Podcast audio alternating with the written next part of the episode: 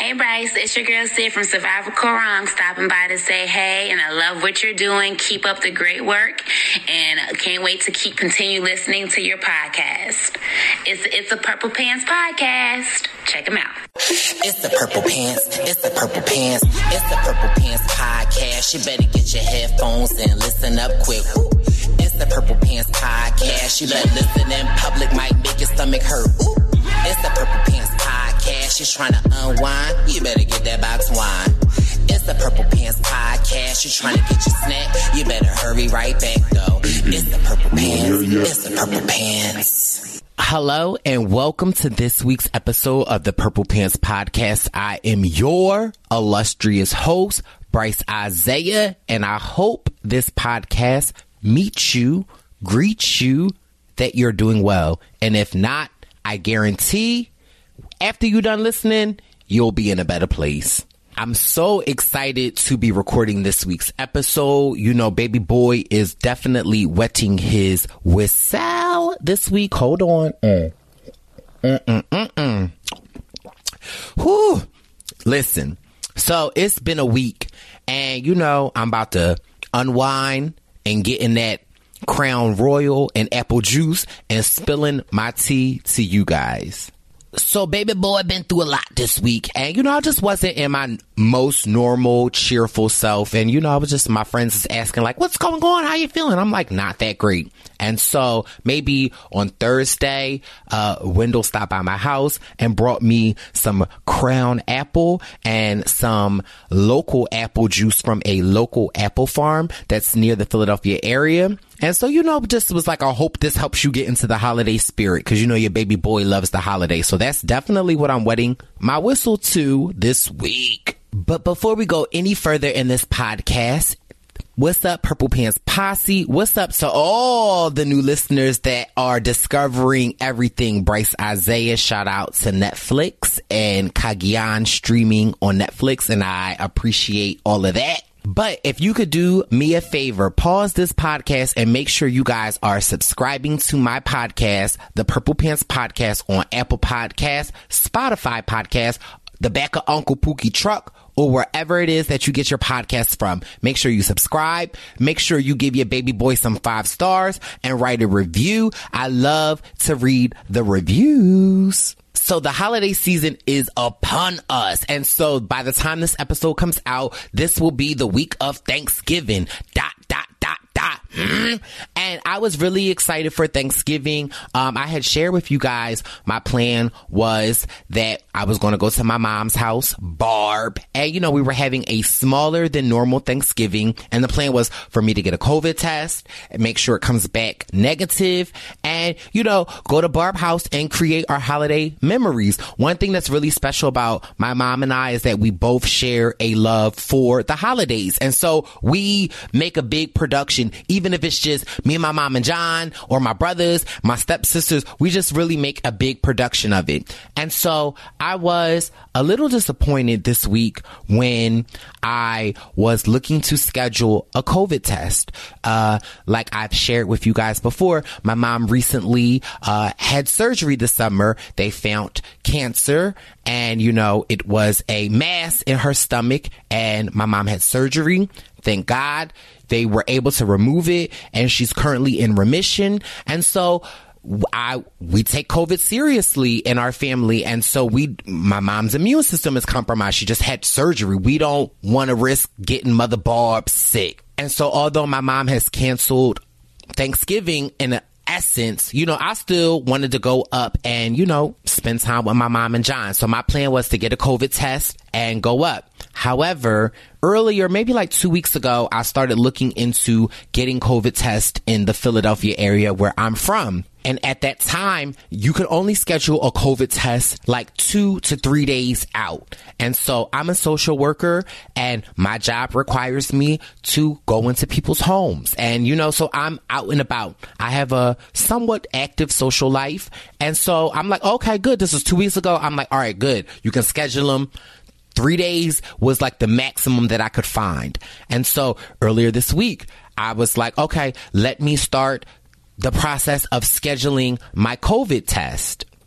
baby boy was getting a little frustrated because by I would say Wednesday or Thursday, I started seeing that the availability of these COVID tests were very far and few.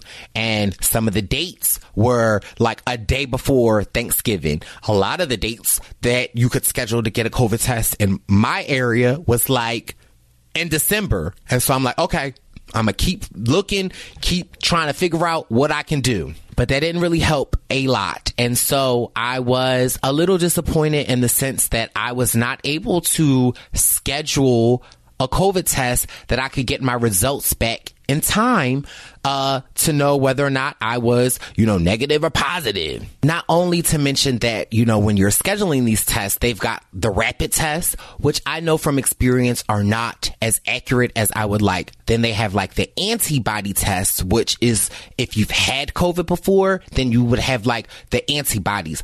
I was really looking for the current infection infectious test. So that tests whether or not you currently have it in your body. And that, you know, that's the one where they stick it up your nose and, or they can draw blood. And so none of those tests were readily available to myself. So I'm calling my mom. I'm getting really frustrated. And my mom's like, it's not a big deal, Brice. Like, you know, we'll just have to make do. And so that really kind of dampened my spirit because y'all know I'm in my early to late 20s to early 30s. And as long as I've been on this earth, there's never been a Thanksgiving that I have not spent with my mom, that I've not been, you know, in the kitchen cooking with my mom.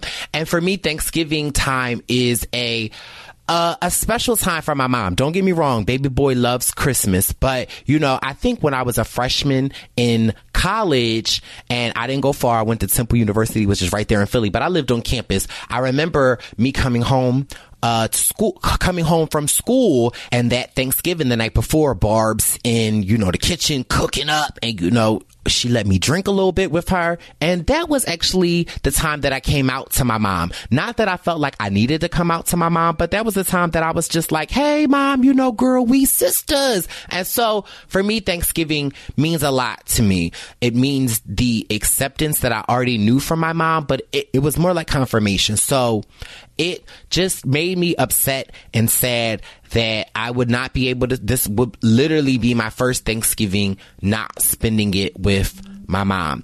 And me a the youngest child of four my mom was a single parent. My mom is my everything to me.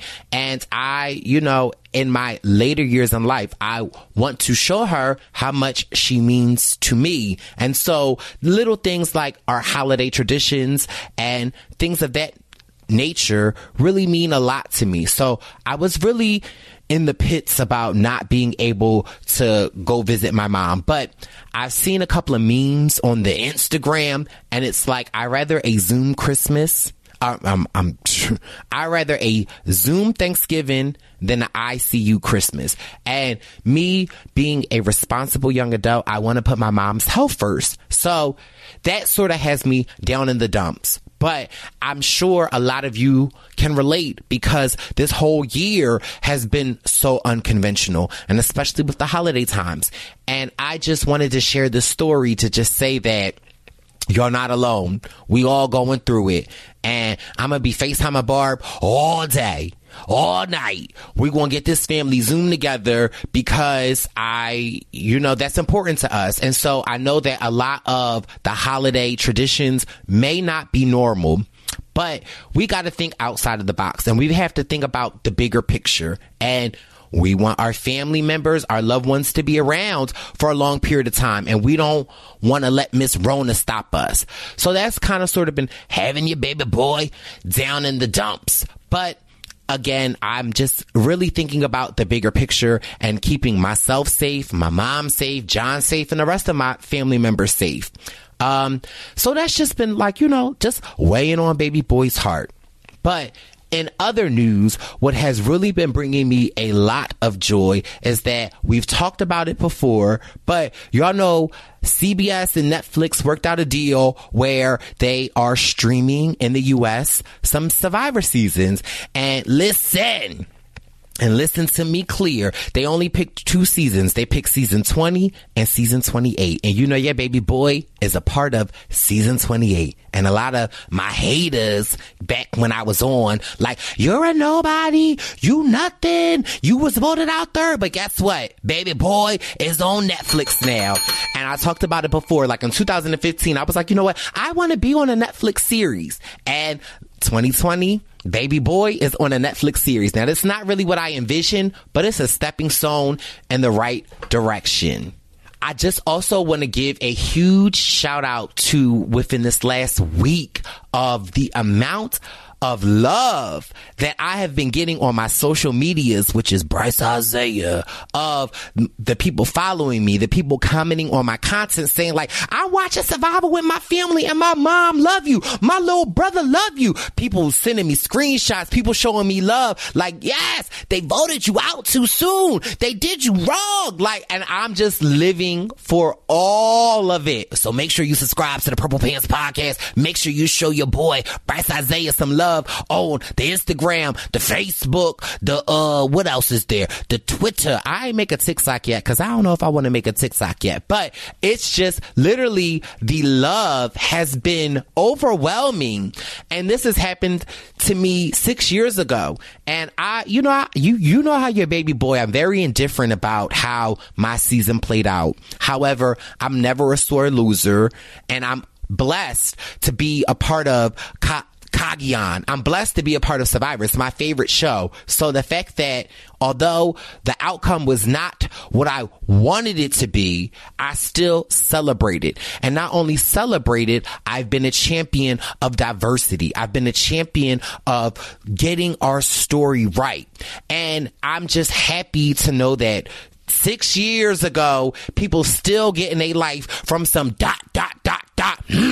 And because of me and the countless other survivors that have spoken out about the betrayal of BIPOC, black indigenous people, about our edits, you know, CBS has now committed to in their future, future, excuse me, seasons of 50%. And, you know, for me, that means the world to me. So I am so happy that people are falling in love with Survivor. And although Miss Rona got the world on lock, when Survivor does re-enter the atmosphere, you know what? There will be better representations of people that look like me, people that sound like me, people that can relate to what I've been through. And that for me makes your baby boy want to scream to the top of the roof. Who? Emily! But listen, instead of doing all of that, I'ma just sip this Crown Royal courtesy of my brother Wendeezy. Hold on. Mm. Mm, mm, mm Ooh, it's so good. So, so good. But let's get into this podcast. Let me give you the rundown of this week. Okay. So, I'm ex- so we got a jam, jammy jam, jam packed episode for you guys this week. On the menu this week, we've got the church announcements. I've got Jatia Hart Taylor giving us some Real Housewives of Potomac tea. I've got my boo, Brooke Camhi, giving us the rundown of the amazing race. And then earlier this week, I tweeted, I said, is anybody watching the Real Housewives of Salt Lake City? Okay. And Nicole on Twitter behind the secret responded. So we got Nicole and myself reviewing the Real Housewives of Salt Lake City. You know, we got advice with Bryce and then baby, this week we've got Purple Pants promotions. Okay. Brent's Wogawalt. Oh no, that's that is definitely not his name. Brent's Wogamont. Okay, RHAP royalty. He is on the new season of Sequester. So we have a quick little chitty chat, and we got the freak of the week. So listen, pour your drink Okay. Put your seatbelt on. If you traveling to wherever you going for the holidays, okay. Put the hand sanitizer, squint, squint on your hands. And let's get into these church announcements.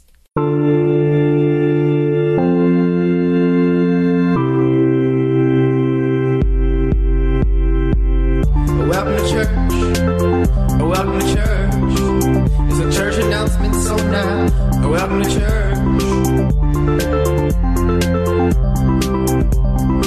And so on this week's church announcements, I just really want to bring awareness to the Cagayan region of the Philippines. Yes, I've talked about it before. Netflix is now featuring Cagayan and you know, I'm appreciating all the love, but I really want to bring awareness to the Luzerne, the Salana, the Cagayan region of the Philippines that was really affected by the typhoon that happened a couple of weeks ago. And I just really want to ask of my Purple Pants posse to show some love to that region. I am working with a local organization. I don't have the name right now because I'm still in contact with them. And I just, there's some, a couple of other things that I want to make sure that I can verify. But if you guys are donating to the Red Cross or any organization that helps support the actual people in Cagayan, please DM me the screenshots of the photos of you donating because I would like to offer a five minute Skype call with your baby boy. I really want to show some love, but please know that I am working on something major uh, a, a fundraising event that is major, but I'm still in the groundworks of it right now, and I'm still figuring out the logistics with an organization right now. So I can't say it as of yet, but just know that your baby boy has seen it. I am praying for them and I've donated to the Red Cross and I want to donate to other organizations as well. But if any of my Purple Pants posse has donated, please screenshot it to me and DM me. And I want to offer a five minute Skype call with you just for my gratitude and just to show you love. But I am working on something that could be historic. So please keep a listen on the church announcements. The next church announcement, I just want to let you, y'all, y'all already know where this is going. So you like, baby boy, I already, but let me, let me just take a sip of this Crown Royal and this apple juice because it got your baby boy. Mm-mm-mm. Shout out, listen, I can't shout out Wendy's enough. Hold on. Mm. Mm-mm-mm-mm-mm. Just want to let y'all know the Brice Izyah 2021 Zaddy and Hot Girl Summer calendars are available for purchase and the proceeds of the Hot Girl calendar is going to the American Cancer Society. So listen, it's a good cause, you know, supporting young black entrepreneurs. I also have the Purple Pants Podcast 2.0 hoodies. I've got coasters. I've got stickers. I got pins. What you want? I got you. What you looking for? I got that heat and that smoke. What you looking for?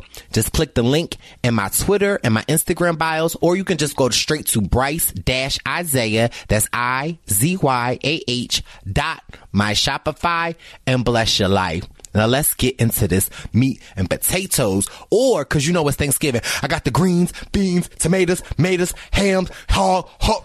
I don't think I'm doing it right. Shirley Caesar, what is it, girl? I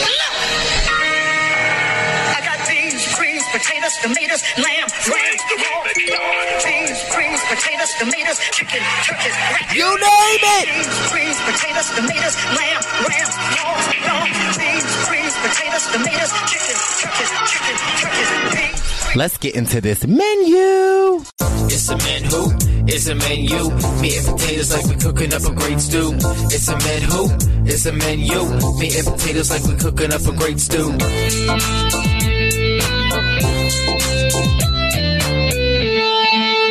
Keeping the menu rolling. I got my girl Jatia Hart Taylor back, back, back again. What's poppin'? Money can't buy you class. Oh, oh. Oh yeah. No, girl, you're supposed to say you supposed to. Girl, you need My song. friend. No, it's Oh, money it. Well, I can't buy your class. Money can't buy. I like my breathy version. I like, first of all, I like my Oh, yeah. alto. Girl, I like my alto on top of the note. is learned. My, My friend. friend. Oh, yeah. Okay. E. Sorry. Chez vie. Say she. Okay. Don't be. I mean, be cool, okay? Don't be uncool. dot dot dot dot.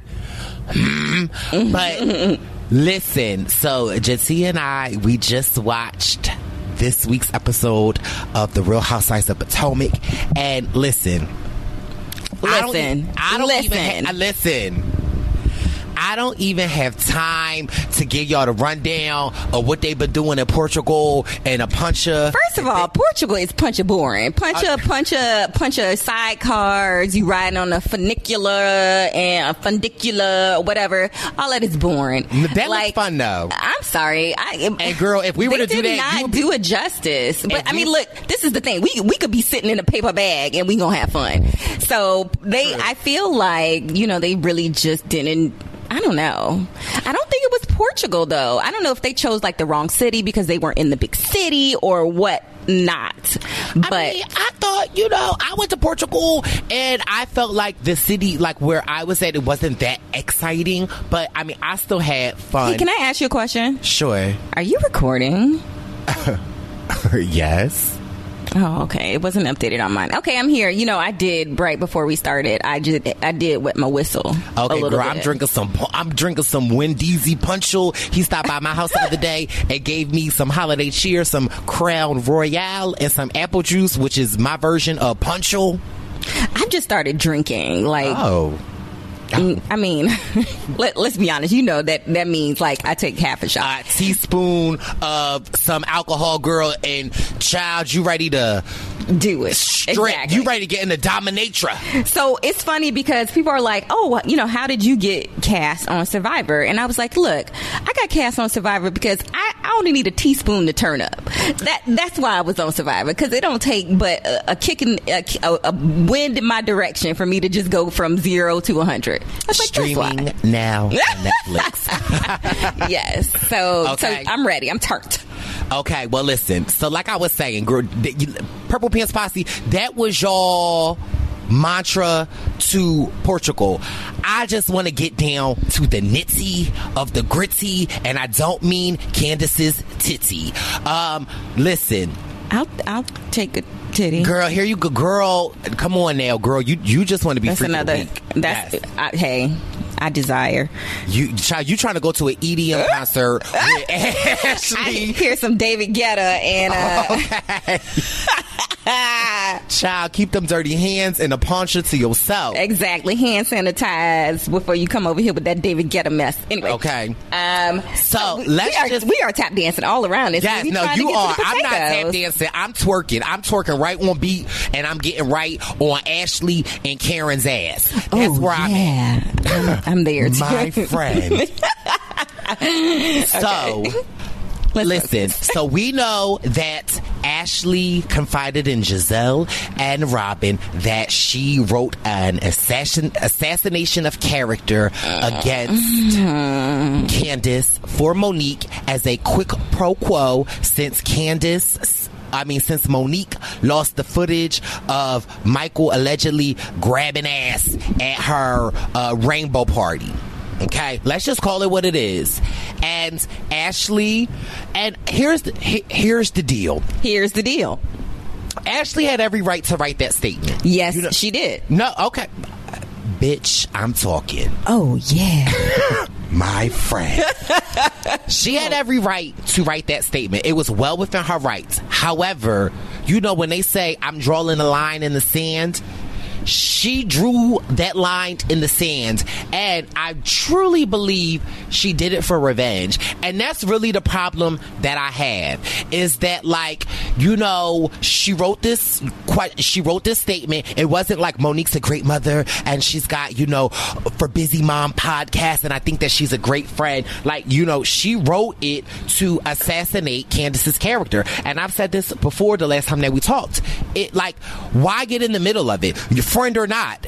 Why get in the middle of it? And listen, you guys are on a nationally syndicated television show. You don't think that Monique and all of the coins and how many, how, how you don't have a home? I have four homes. Okay? Okay, four You got homes all of that- and you got- four I'm- degrees. How many degrees? four degrees. That's I'm- a teaspoon of vodka right there. I'm sure your attorney could have subpoena Bravo and got that that footage of Monique and Candace and put it into evidence. Like the fact that you want to, like Wendy said, snake around and ask Ashley to do that is like that's that pisses me off. And then for my thing is Ashley own it. Say, Okay. All right. go- Okay, you didn't set your point because you, Okay. you about to No, go I- I got another down point, the road. go- you go you about to- ahead, my you done passed the address. You you down the road on the next block. So let me go ahead and get my point in there. Don't be all Uncool. cool. Um, so my point is that um, Ashley did it for her friend, and let me tell you something. Maybe it was shady. Would Her not coworker. care. Uh, well, who, whoever, whatever. Let me tell you something. If you my friend Brice and you want me to tell um, somebody else who we kind of know, maybe sort of cool with, did something to you, I'm gonna tell it all. I'm loyal to the soil, as some people say. Um, but I, I don't care. You my friend. I, I got your back, and that's loyalty. And I don't care what the old girl got to say about it. And I would boss the f up and tell you to your face what I did because So- ain't no shame in the game. So let me tell you, if you need a character assassination for something that's true, it ain't it ain't an assassination if it's true, honey. She did is. wave that. She But did wave the butter butter knife. Well, let me tell you something. Let me tell you something. If you need a, if you. If somebody wave a butter knife in my face and then they attack you, you damn right I'm gonna write a letter for you, and that's all. First that's of all, it. I'm from Philly. We don't we don't talk to the popo. Okay, if I'm going to get in a fight, I'm going to get in a fight. Win or lose, that's it. Point blank. Period. Okay. I'm So what you're Phil- saying is um, Candiace is wrong for filing charges in the first place. No, please. so, there you go. You said don't talk to the I- I- girl, I there said. I said me. Girl, you said you write a, a character assassination for me. I I'm not talking about them. What I am saying is is that Candiace had every right. If she beat your ass, okay, if she mollywopped you, girl, and you on national TV and you know she tried it and she's on social media bragging about it, oh baby, I would absolutely sue. But I, I'm to put that on a pause and I'm to get back to Ashley because I'm not done dragging her milk boobies.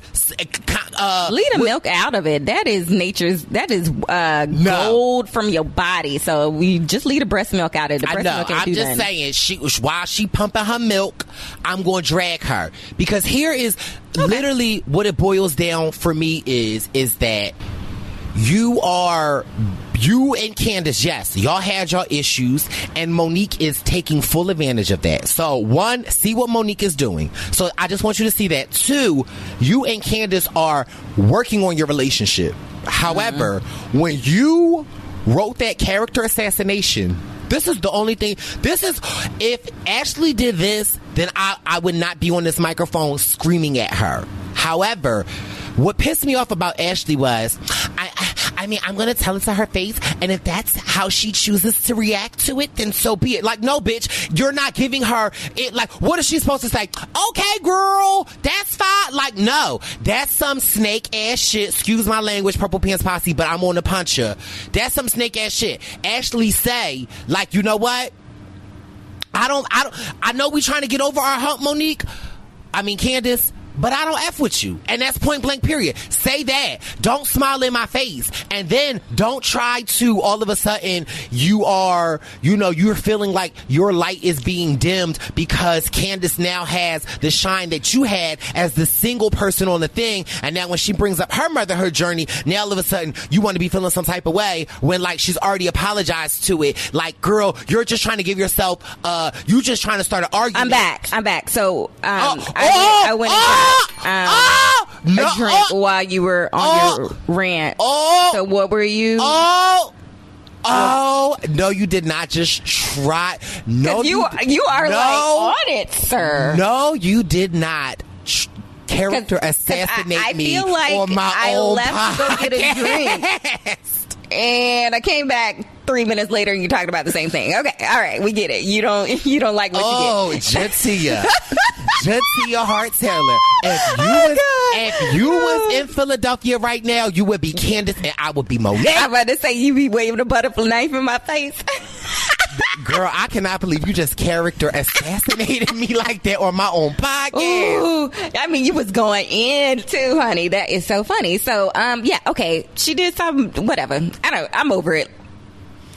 I, I guess that's my point. I'm over it. I know you mad, but you know you mad and you getting gray hairs, and we moving on and going about our business. So I, she, I, I think, look. She told the girl to her face it wasn't some snake shit. She It said, "This is okay. All right. I mean, uh, look, whatever. And guess what? I'm loyal to my friends. I do some snake shit for you. I mean, and I, but see, that's the part that I feel like you're missing. I get it. Like, and I appreciate that. Even though, as your friend, I'm not going to ask you to do no snake ass for me because You ain't got to ask. I mean, oh, it's child, child, you. Bloop. I appreciate that, but it does bother me. So I'll, I will, I will, I digress on Ashley EDM. No mm. hand sanitizer hand in the coochie mm. Darby. Dirty coochie. Dirty coochie Dirty Darby. coochie hand. Dirty coochie Darby. Okay, but I also Dirty like. digit Darby. I also like how in this episode Candiace did get her together because when she was describing the alleged threesome that she had with her husband, the girl said a different concert than when she actually told the original story. So I was like, mm-hmm, okay, Ashley Darby trying to be freak of the week. Now, let me also gather your favorite person on this season. Oh wait, just before we go on, I just want to say congratulations. Ashley Darby is having another little boy, so I just want to put that g- girl get them titties ready, put them things to work. Wah wah wah wah wah wah. Girl, I tasted your breast milk before. I know it was good. It was so good. I don't like milk, but I my breast milk. I mean, really good. it didn't like this. No shade to you, but it didn't taste like anything. Mm. I mean, like I just I remember we were like we were in Virginia. I mean, I ain't got nothing to say to that. I mean, look, like no. I mean, I was like, well, one, I didn't think that you would actually like accept my challenge, but she was like, sure, and then pour some in like a little thing. We were in Virginia at your tea party, um, but that was just random. Um, but also, let me just gather your ladam. okay. Now, first of all, I just want to say Karen is winning this season, but go ahead. You done? Yeah, I, I am. Go ahead. I'll take that as a no. Um, so, like I was saying, this is my issue with Karen is that you are trying to play both like here again my whole issue with ashley and karen is like just pick a side. Just say that you are team monique. And the only reason that you are even trying to play the middle side is that you want to film with the other girls because the other girls have made it clear they not messing with monique. And, but anyway but so here's my issue is that like karen is acting like she's playing the middle but she's really not and she's clearly biased. And that's the only thing that i have to say. Like you're not being a, a good friend. You're not so I, I won't say that she's not being a good friend to Candiace. This is what I will say. You are being a better friend to Monique. Mm. Okay. You know what? I think that Ashley would be okay with that. I, girl, I'm talking about Karen. I think everybody who's not okay with it. I think you and Candiace and uh, what's her name with the big ass bow. Uh, you know who I'm talking about, Wendy. You y'all the only people who who And salty. mind you, I'm I'm like the more and more I get to see a Wendy, I'm liking Wendy, and I'm liking Wendy sticking up for Candiace as well, and I'm liking her saying like, oh, so you writing a, ca- a, a character assassination? Mm, okay, and also Wendy they- is weak. Weak Wendy Girl. has no storyline. Oh, she has and it, I don't know, like girl, do you need another teaspoon? Do you need another teaspoon? Also, while I have your attention, I wanted to say that they answered our question. Remember, we were talking about Candiace's single, and I was like, well, I looked online, so literally, which is just weird, I, like not. And again, so just so you know, I am think not. they were listening. Do you think they listened and then they went back and like re-edited it? you know, I, think wouldn't be surprised because you know I do have some executives at high networks that listen to the Purple Pants Posse, There the you go. podcast. But here's the thing: what I, I would just say, I think it's like really bad for business for Candiace is that obviously when she was in the studio recording her Go Go remix of "When I See You" or whatever the name of her song is, they just released it because it came out in 2019, and I just think that's so weird that like I know. I think that's good business. Recirculate, no, no. rebrand. Good uh, business is you release it when it's on the episode. She needs to have. She needs. She needs to take a class at Candy Coated Nights. Okay, Candy, Candy Coated Nights. Nights. Love it. So that's funny because I'm not even a big fan of candy. But um, Love yeah, like. I just I just thought that that was so weird. Like, girl, and you know me, I, I have I, I know a thing or two about releasing music, and I know a thing or two about charting music. Okay, what you're looking for is still available on Hello. iTunes. Spotify. Okay, the back of my uncle Pookie's truck if you need it. Okay, He down. What? Which? What? what what's the cross street he on? Gr- Crenshaw and Butterfield. Boom. Okay, and Brice Izyah is releasing new music in 2021. However, I uh, can't wait till we get in the studio. Oh yeah. Um, upcoming. But I'm just saying, I just thought that was weird though. Like, girl, what? Like, and, and then you're not even promoting the song. Just weird. At the end of the day, it is what it is. What do you see? The poncho, the poncho is really stinking up on me. At the end of the day, I really like Ashley Darby for the show. I just think that Ashley as a mother and the, the evolution of Ashley, not a fan of it. And I will say this, what I will say about Karen. I love to hate Karen. I think Karen is, she stands her ground. Whether I agree or disagree with it, I love to watch Karen. I love to see Karen throw shade. And I was telling you this earlier in the week. Karen was on Wendy Williams and baby, she was throwing major shade at Gizelle and Robyn.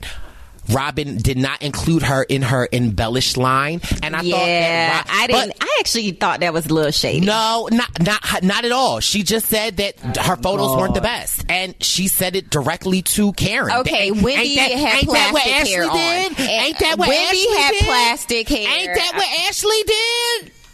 What do you mean, Ashley Ashley? Ashley said it right to Candiace's face, like you said it, and uh, Robyn said it right to Karen's face. That like it just didn't work out. But the point was, she was not taking those girls for beauty. She was not casting them for beauty. She was casting them for their reputations, and so, so she should have just said that. But here's And the thing, though, girl, If that was the case, she should have warned Karen before it came out. But whatever. I, I mean, But whatever. here's the thing, girl. Say for the Brice Izyah 2021 Hot Girl Summer Calendar, girl, if you would have submitted a trash photo, despite your represent rep, repper, despite But you'd have told me. First of all, you wouldn't have let me submit no trash photo. First well. I mean, like.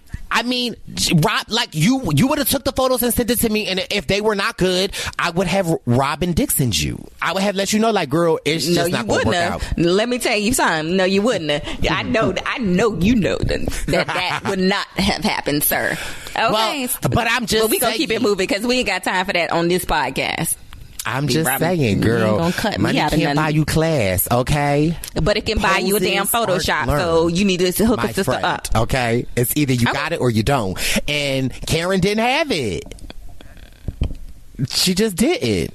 All right. So moving on, another thing that I wanted to discuss in this episode is the fashion. So I have to say that I'll give it up for Candiace. She totally won the fashion show um, in in Portugal. She was killing it. So she had on very cute bathing suit. She had a white bathing suit where she came to lunch one day, and then she also had the pink one piece. Loved both of this. She was killing the high waist, which I think as a black woman is kind of hard to pull off because you know we already got the hips.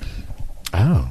And then, yeah, and then she also killed it at the dominatrix party. And I Yeah, to she served it. She had the dominatrix little- party. She had her cheeky cheeks out. Yes, and cute cheeky cheeks, honey. They was Yes. too, so I'm, I'm all for it. I mean, they don't have nothing on mine, but she definitely was a little cheeky, cheeky, cheeky. Now, the the other bomb drop that I thought was so interesting was that on this episode, it was very clear that Karen, um, you know, she's moving on from Ladam, and she is, you know. Tilt your wig, uh, bang. She has a wig line, you know. Now I've seen Karen's wig line, um, and it's it's in all the stores now. Like you know, you go online, you you do see her wig line. So uh, props to that. Like I ain't never seen No. La in the store. Well, Ladam is at Bloomingdale's, so you know. Um, but she very clearly says to the girls, Monique is not invited. Then we see on next week's episode that Monique comes and Karen says, I never said that. So I am really excited for to see the drama that unfolds with that and to really, you know, go back and forth with you on what what happened uh with all of that. But I'm really have to say I'm very interested in um and the Real Housewives of Potomac this season. They definitely bringing the heat and the smoke. I agree. So I also, since we're talking about fashion, I just want, need to give a boo of the week to. Um, there was an outfit that was very unfortunate. At the dominatrix party, and that would be Gizelle in those control top holes. Did you not see those control top holes? Like you, you're supposed to wear the sheer to waist hose, boo boo, when you wearing like short pants and stuff like that. And like her like control grip, like I understand there's some maybe some ripplage in your upper thigh area, but this is not the time to bust out the super, you know, control panel tops. So I just want to point that out before we move on from that. But yes, I am so interested and the Real Housewives. It is heating up. Um, I can't wait to see what happens at the wig shift party. Um, I see Monique coming back. She's not looking very remorseful, which is not a good look in my opinion. So we'll see. You done? See, you just I already I already dropped that bomb. You late, boo. Okay, girl, and I'm a re I'm a redrop them. Boom, boom, boom, boom, boom. But have an amazing Thanksgiving, Jatia. Thank you so much for coming on. Yes, thanks And- for having me. and you know, and boom, boom, and ch- and chatting with me, and also huge shout out to Jatia serving in the Brice Izyah 2021 Hot Girl Summer Calendar. I'm glad I did not have to Robyn Dixon her, but I would never because one thing's for certain, two things for sure. Jatia knows her angles. Yes, catch the light, boo. Yes, and we. I'll talk to you in two weeks. Happy gobble gobble. Yes, thanks, Purple Pants Posse. and keeping the menu rolling. Hold on. oh, happy day. Oh, happy day. Oh, happy day. Oh, happy day. With Leo and Alana. Leo and Alana. When they went home. Oh, happy day. Now, before we start this podcast, okay? before we start this podcast, I have a word from the whole great Lanithia Leaf. Nene, what you got to say, boo? And when you dirty, honey, you never can the f- did I do to you for you to do that? Okay, okay. You never can win where you play it dirty. That's what Nene said. But anyway, back to the Amazing Race recap with my boo, the Brookski, the Boo Boo. She is the Cam to my high, Miss Brooke Camhi, the winner of season 29. What's poppin', Brookie Poo? Hello. I want to back you up and sing with you all the time, but I I can't sing joy here. I know, I know. I was watching and I thought Brice is giggly, but I mean, you know, so listen, let me just be clear before we go into this. I do not take like take pleasure at people's personal demise. So No, that's not what I'm doing here. However, you know, I'm getting into Amazing Race, and you know, I got my faves and I got my unfaves, and so you know, I hate to see people go home, just like I hated to see my sisters go home, just like I hated to see Frank and Jerry go home. So you know, I don't want anyone's time to be over. I want everyone to feel like a winner. But baby, if somebody's got to go, somebody gotta go. And it just show it listen choose your allies wisely okay? Choose them wisely baby. Because listen if you would have helped the sisters out maybe they would not have chose to yield your ass yield your ass yield your ass yield your ass it's just okay catchy. sorry It's just catchy, man. It's catchy, and I want to jump in. Um, all right, I will say I was a little hard on the Amazing Race last week. I thought it was a little too easy. I went all grumpy old man. This week, Who we who we got today? Who is is it? Who we got? If grumpy old man ain't in the building, who in the building today? I am just like giddy schoolgirl. Oh. This this week was my favorite. I think oh my the God. second episode specifically, and we'll get there, was my favorite episode of the season. Not because of who went home. It was just so well put together that I was just I took notes being like, yes, yes, a good route, good task, good strategy, good I was just everything came together and just sort of fell into place for what I think personally, people can disagree, was just a perfectly crafted episode of The Amazing Race. For me, it's what the show is about. So, why don't we jump in? Okay. And let's talk a little bit about Germany, which oh. Cool. So they go to Germany. Um, in leg six, they're headed to Berlin to the Berlin Wall. Super cool. Yeah. So cool location. Totally into it. Was I wrong for the whole time that they were at the wall? I was thinking David David Hasselhoff. I mean, he's he's huge in Germany. So I was like, if David Hasselhoff come running on out, Oh my I'm a god, scream. that would have been ick. That would have been just a celebrity like David Hasselhoff handing you the clue. That just would have been the tops. It's like the only thing it needed. Yeah, I would have wanted him in his Baywatch, you know, uh, onesies though. Come on out. His But- little red shorty short yes, the little red shorts, honey. Okay, go on. Okay, so okay, so I know there's a lot to get through. So, um, okay, so the episode starts with Hung talking about how nice it is to be in this Mine Five alliance that they created back in the salt mines at the very beginning of the season for the first five teams who showed up there, and she's saying how great it is that they can all work together and they're all helping each other out. Which, of course, you now know because you're an expert on the Amazing Race means that there's foreshadowing that somebody's going to screw somebody over, and this alliance is going to fall in the dirt at some point sometime soon. So they head to from Paris to the Berlin Wall. They go and they find some little suitcase sitting on the side of the Berlin Wall. They all get their clues and we're back to having to self-drive a tiny little stick shift car. This little thing called a Trabant. It looks like a clown car. So so you know and anyone who's listening, when you drive on the amazing race and you do a self-drive, the driver is in the front, the navigator's behind them, the cameraman or woman, we didn't have any women, cameraman sits in the passenger seat and the sound person sits behind the passenger seat. These cars were so small that they could not fit a camera person or a sound guy. And at one point, you just see a camera propped into the passenger seat because they can't actually. Now, forget the fact that the cars are small to begin with. You put Gary and DeAngelo into one of these cars. Poor Gary is like head is like Fred Flintstoning out the roof of the car. Does it feel There it is. tight? exactly. Hung is comfortable. She's like lounged out in the back seat, totally fine, but that's okay. Will and James can't drive oh. again, but Baby boys. it's okay. They're they're positive about it.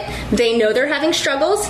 And ultimately, they get to where they need to be. Although at some point they mess up the clutch in their car so badly that when you do mess up a car or you get a flat tire or something in the race, you either have the option. Well, you wait. You can either fix it if you can fix it, or you have the option to get a new vehicle delivered to you to start over. They mess up their clutch so badly that they were like, "We know we can't fix this." We know we don't have to go that far. They just decided to run it. So they Yes. ditched their car and ran. I thought they might get a penalty for it, but you know what? They didn't. I'm cool with it.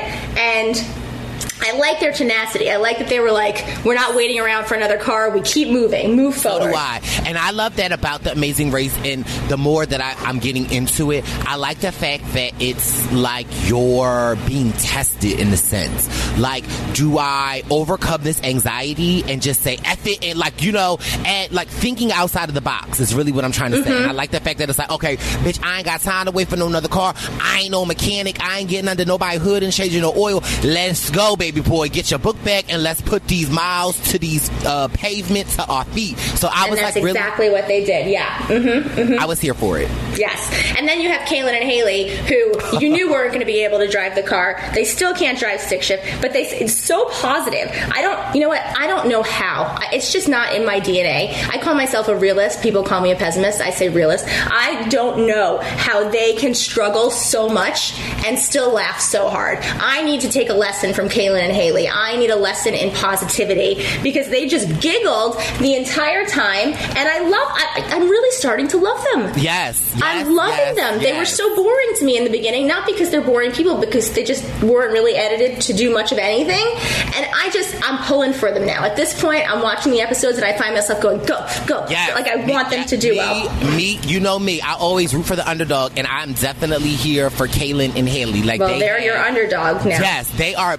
In my opinion, right now, they are above Gary and I'm about to say Gary and Harry. They are above Gary and how does it feel? And I mean, I like I, they really are going. I mean, I mm, I don't even know. I'm gonna just leave it at that. They're above Gary, and for this purpose of the episode, Harry. Okay, Harry and Harry, got it. Okay, so everyone else does fine. It's uneventful, not important. So then they have to drive these tiny little clown cars to this teledisco, which is for anyone who didn't see it, the size of a phone booth and in the middle of like a back alley in Berlin, Germany, where they have to go in and they have to basically like jump up and down and dance like in this tiny little space for three minutes, the duration of a song. And then, um, so in there, it's like there's a disco ball, a smoke machine, like a, a photo booth kind of set up, and they're dancing around. You can see them in there, and then at the end of the three minutes, a picture pops out on the outside, like it's a photo booth, and it gives them the location of their next clue. So,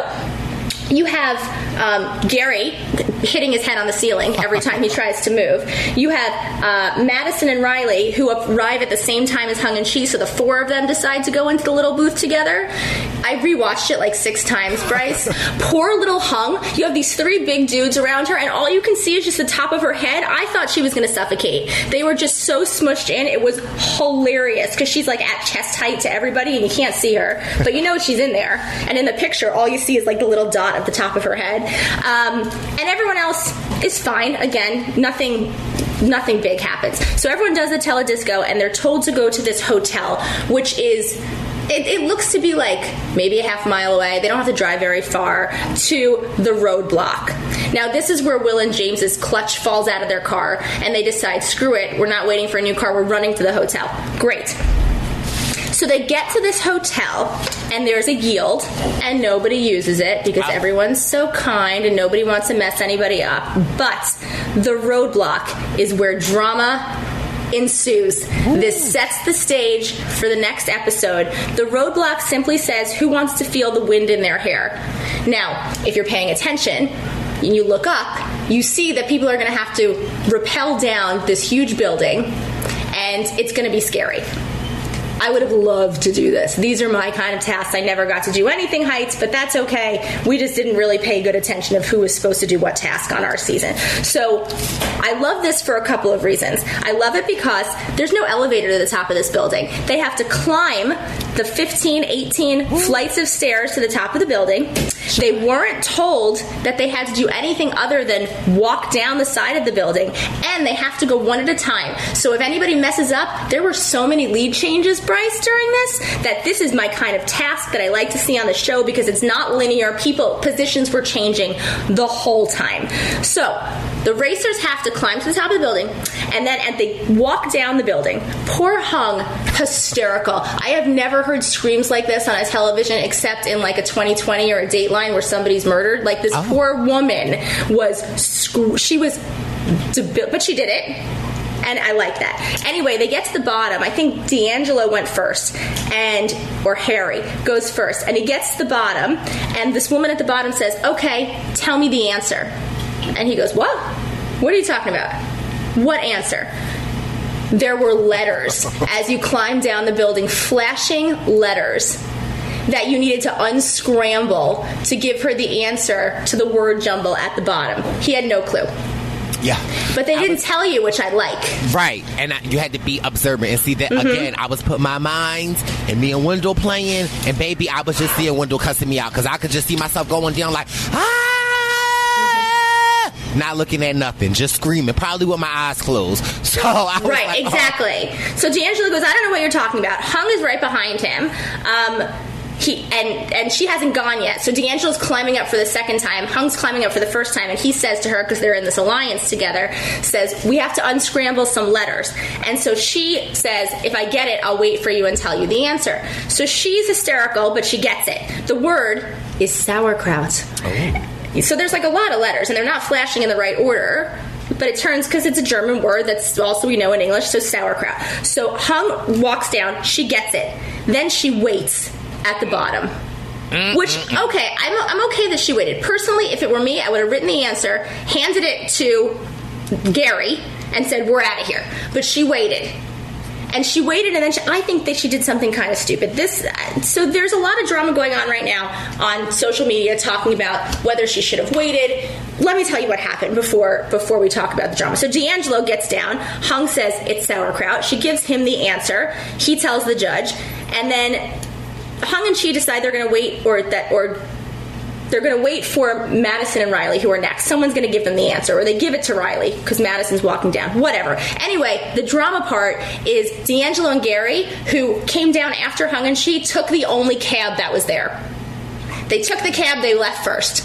And people are like, they shouldn't have stolen the cab. There was only one cab. And I'm thinking, mm, first of all, you could tell DeAngelo and Gary did not do anything maliciously.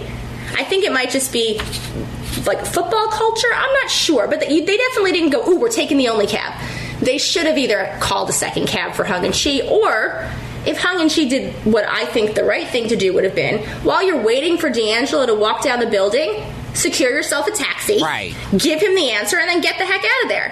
Hung and Chee then got passed by DeAngelo and Gary, Madison and Riley. Mm, Will and James may have ended up passing them, but Hung is pissed.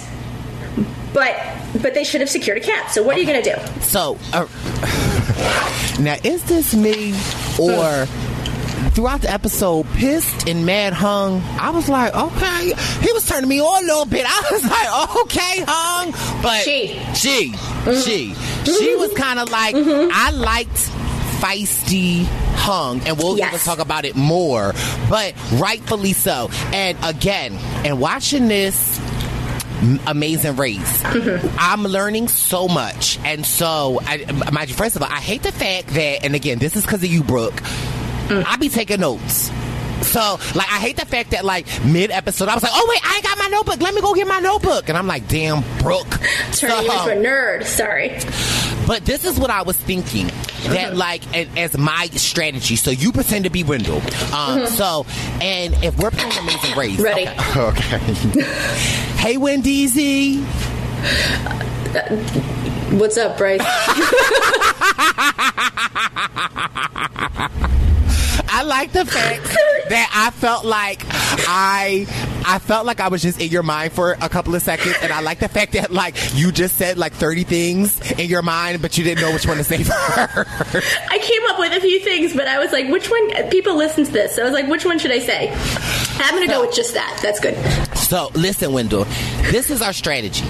Whenever you doing something and I gotta wait, like I feel like my task or your task should be figuring like I feel like the person that's down at the bottom or like you know that's waiting, your task should be paying attention and also like thinking three steps ahead. Like, okay, where are the taxis at? Like, you know what I'm like? I don't know. Like, right, I just right, would have right, like yeah. always been like, okay, it's not a lot of taxis where we at. So maybe when we done, we got to move to the right. We got to move to the left. I'm just always thinking three steps ahead. Mm-hmm. But okay, that's all. That's what my, my notes say. Three steps ahead. Okay. Well, it's true. Okay, so here's and here's where I start really rooting for Caitlin and Haley. So d- let's see, we got Hung and Chee are gone, Madison and Riley are gone, Will and James are gone, uh, Gary and Harry are gone, and then you have three teams left. Now we don't know if this is going to be an elimination or non-elimination, but we do know there are three teams racing for last at this point: Leo and Alana, Ishwar and Aparna, Aparna decide to work together because they're there at the same time. Aparna cannot, for the life of her, figure out sauerkraut. That so been me. Mhm, it's fine. They decide to work together. It's good for Aparna because Leo figures it out. So they're sitting. They they don't climb the building 18 times because they know they got the letters and they're sitting there just trying to like work it out. I like that. Nerds working together. I'm a nerd. I'm into it. They did it smart. But then, as they're leaving, Haley shows up. And this is where Leo and Alana, who are working with Kaylynn and Haley, Haley's like, Is it hard? And Leo's like, Yeah, yeah, it's hard, but you'll get it. It's hard. And he might have said something about there are letters, but he doesn't say the answer. And people were a little salty. He didn't give Haley the answer, but honestly, I wouldn't have given Haley the answer. She was last. If you're racing for last, all bets are off as far as I am concerned. True, true. But did they not roll black? did they not roll block uh, Frank You and get Harry it. for them? Well, y- yes. I mean, I'm just you, saying. You I'm turn, just but yes, saying. yes, Just yes. Saying. They Just- did, but when you're racing for last, anyway, everyone's gone and Haley is there. And again, I need a lesson in positivity from these sisters because Haley has to do it four times. She cannot figure out the word. She's got the letters, but she keeps climbing this building. And mind you, she's climbing 15 flights of stairs every time. So good for her. She does it four times. She can't figure it out. So what does she do? When they're out, they're on a hotel. She goes inside the hotel and starts asking random people for help unscrambling random letters for a word that she's not sure if it's English or German. When I tell you that's me, all day, every day. Okay. And she gets it. Yes. Use your resources. Mm-hmm. Okay. Use them. And they know they're in last, and they're still positive, and I love it. So that's that's the stage is set for the drama to ensue. Then the rest of the episode sort of goes pretty quickly. They have a detour where they can either it says belt it or belch it, and in belt it they have to sing in German, dressed up in some ridiculous chicken costume. Um, this German song with this like they almost look barbershop quartet except they're not in stripes. They're but like a like a yeah ex- yes they're Hanson. Yes, exactly. Mm-hmm. Bop, bop, bop. You're musical today. I like it. um, so anyway, Will and James do it. They take some two tries. They are adorable. Yes, they are killing it. loving it. They're bopping up and down. They're hamming it up, and they're having a great time. Ishwar and Aparna, totally tone deaf, but they do it in two times, and they're dancing around. They're having fun too. I like seeing Ishwar and Aparna Yes. like let loose a little bit because I feel like they're a little tightly wound, but like when they loosen up, they are so cute to watch. I like them. Yes, Ishwar called me. Um, but yes, I like them a lot. And then you have Leonora, who um, they do it in two tries. I, they look a little bit stressed, but again, two tries. It's not like anyone's having a lot of trouble. And then Kaylynn and Haley come in. It might be the editing. It looks like they do it in one shot, and they are bubbly and happy and wonderful. And again, I need to have a conversation with them so they can teach me how to be an easy breezy person. And then on the other side, you have Belch It, which is a beer yoga class, which I've actually done beer yoga in Charlotte.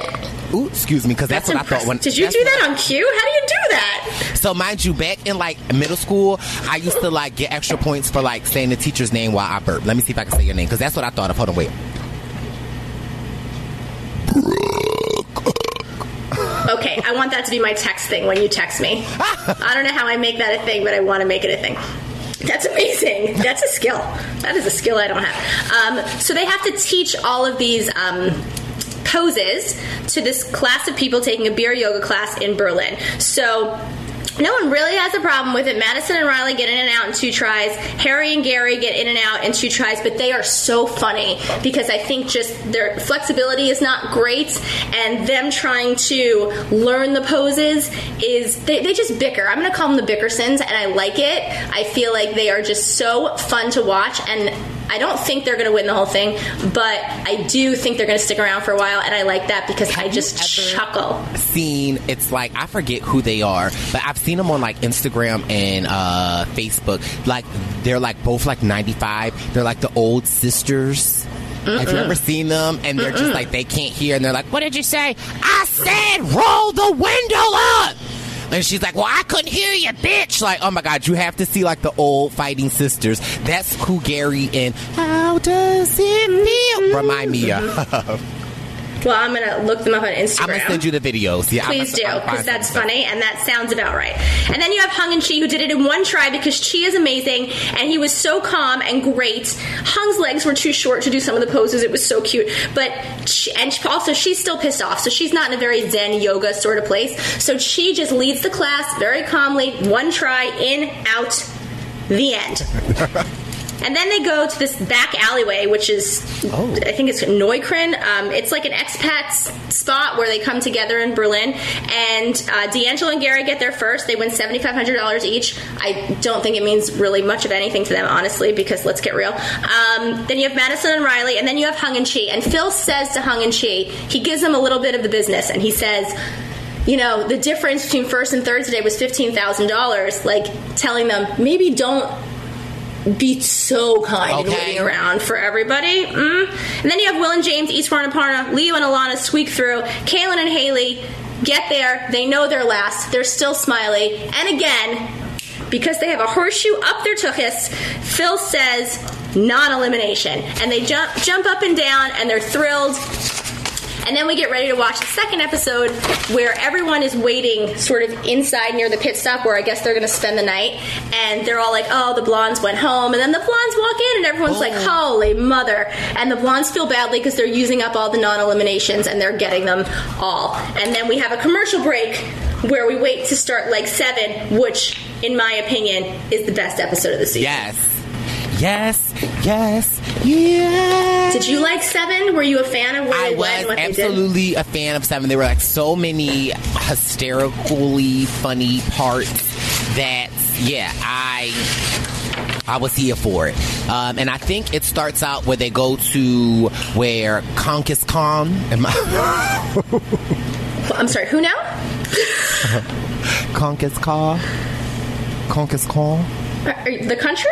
No. Who Oh, is the, uh, the Emperor? Oh, I don't. They didn't write down his name. I'm sorry. You might be right. I didn't write down the name, but I know who. You're, I, but yes, at the at the film studio, the Emperor. Is that what we're talking about? No, the the the the who was the emperor who conquered all of the land? I don't know the answer. Oh my god, it's like I don't know the answer.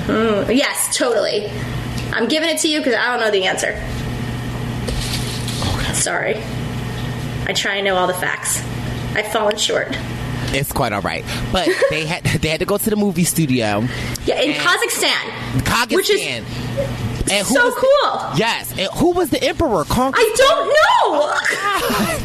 I'm gonna Google it. I don't know. Emperor of Kazakhstan. I'm not no, sure. well, he like he. There's so many movies about him. There's so many. um he like first of all had like 37 wives half of the world is like related to him because like he has so many offsprings uh, con con Koska, oh, oh, oh, oh, Kazakh. Ka- oh, I can't say it. Koskun Khan Kazakh Khanate. Kan, kana, kana, oh God. Can we edit this? Can we edit this? I'm bad. girl, this the The first emperor from 1465 to uh, first empire till 1847. Right. And mind you, he had Mm-hmm. like so many kids, and so we probably related because of him.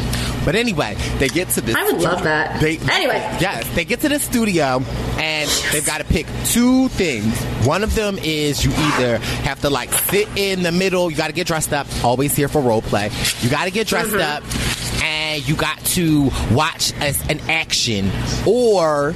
An action, and then you got to like answer questions to it. Or Yes, the other one was you got to be in an action movie. Now, Mm-hmm. mind you, I was like, I don't know which one I would want to pick. Now, I really love period pieces, so I probably would have picked the one where you got to sit in and watch Mm-hmm. the action. So, and, and what I thought, first of all, I have to give. Uh, in my uh, Rihanna voice, a round of applause because for the ones where you had to sit and watch the action, and then you have to like go to the Conquest Con and answer them questions. Okay, baby, I know them actors with a Leo and Alana was like, bitch, we don't get paid enough to do all of this, okay? Because they probably had to reenact that about a thousand times. Ten times. They did it ten times. And I loved every bit of it, bit of it, bit of it, bit, bit of it, bit of it, bit of it, bit of it, bit of it. Okay? Because, listen, baby. Now, mind you, now the first time, I probably would have just been like, seriously, like, probably peeing my pants, like, oh, look at the horses. And then when they would ask the questions, baby, my microscopic memory would have been like six Right. horses, two flirts, you know, boom, boom, boom. So Leo and Alana really struggled through that, and mm-hmm. Although her jacket, oh, I loved her jacket. The outfit that they gave her, I want it. I don't know who I need to speak to, but it was so cute. Like this green, like just, I, I loved it. it was I. Okay, I liked they, it. They got it at Marshalls. You just, you're just hating. No. So anyway, so this episode starts. Leo, by the way, speaks Russian and some Kazakh. right. So you know it's going to be their leg, which like, means you know it's not going to be their leg, right? But I was really like, oh my god, this is going to be it. Like they going to Mm-hmm. kill it, and they definitely did not.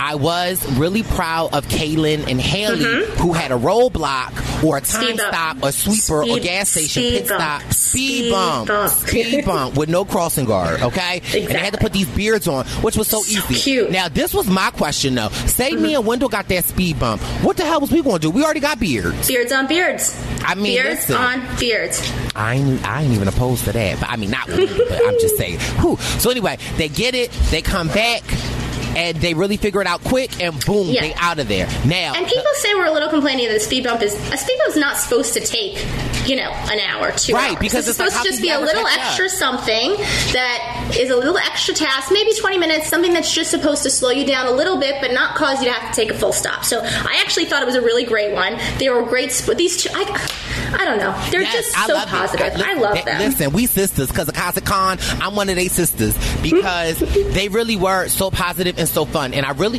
what I got from them was that like whether we go home, whether we lose, bitch, we halfway across the world, Mm-hmm. Right. we gonna have a good time. Now, baby, now let's go over to the other section Mm-hmm. where they had to learn the choreographed moves. Now, mind you, I'm like, I don't know if I can remember all of this. They had to fight somebody, her, her. Then they had rocks was thrown at them. Then they had to jump off of the a cliff. Now, I just have to say, my MVP of this, and I doubt you, you don't even I hope know. you I- say Ishwar. I hope you say I'm going to say Ishwar Yes, and Aparna yes. because okay, first of all, it's not like they didn't know the moves. They got cut twice because they were not screaming enough. Yes. and the time that they went through, Ishwar was just like. "Rah!" And the best part for me was at the end uh, with Aparna, baby. She was smashing other people's pots. Yes. Like, I'm like, girl, you're not you you messing up somebody's clue. They were my favorite. He's very much. He's like, we got cut because I didn't scream loud enough. And And, like- then he went and he's like, like they were hilarious. I- I, have like 18 exclamation points, being like screaming like banshees, loving them, here for it. They were the best. was loving it. So then another funny one that I thought was Gary and DeAngelo. Mm-hmm. So Gary was yelling at DeAngelo because DeAngelo wanted to take his time to learn the moves, which I'm not mad. But then I also felt like, okay, see, here's your weakness, Gary, because when they were doing the choreographed steps, Gary was moving too fast for DeAngelo, and he's like, you got to keep up. And like, no, actually, if y'all go at the same pace, so maybe if you t- put your stick shift in the third and you ain't going so fast and keep up with Gary, then maybe you guys would not have had to do it again. So I really feel like their issue is communication. Yeah, yeah, I agree. But they did fine. I think they had to do it three times. Riley Madison, of course, had to do it once because it was easy and Yes. I, I was loving. Hey, hey, Madison. Madison, huh? Okay. And Wait. then, um, what? Bright I would- yellow or not bright yellow hat? No, bright yellow hat. That's Madison, right? I think that's Riley. Oh, ooh. the shorter one. no, I like this. I think, girl, I think you messing it up. I'm girl. gonna look him up. Yes, Google Kung Chu. Yeah, uh, I'll do. I'll do that too. Yeah, on it. Okay. So they killed it. So then they have to get these taxis, which was then. So then they had to go to the meat place, right? Am I saying- Wait. Yeah. Oh, No. okay. No. I mean, no. I No, you're like something else. Oh, there no, is they had to go to something the else. huts. Yeah, they yeah, had yeah. to go to the huts.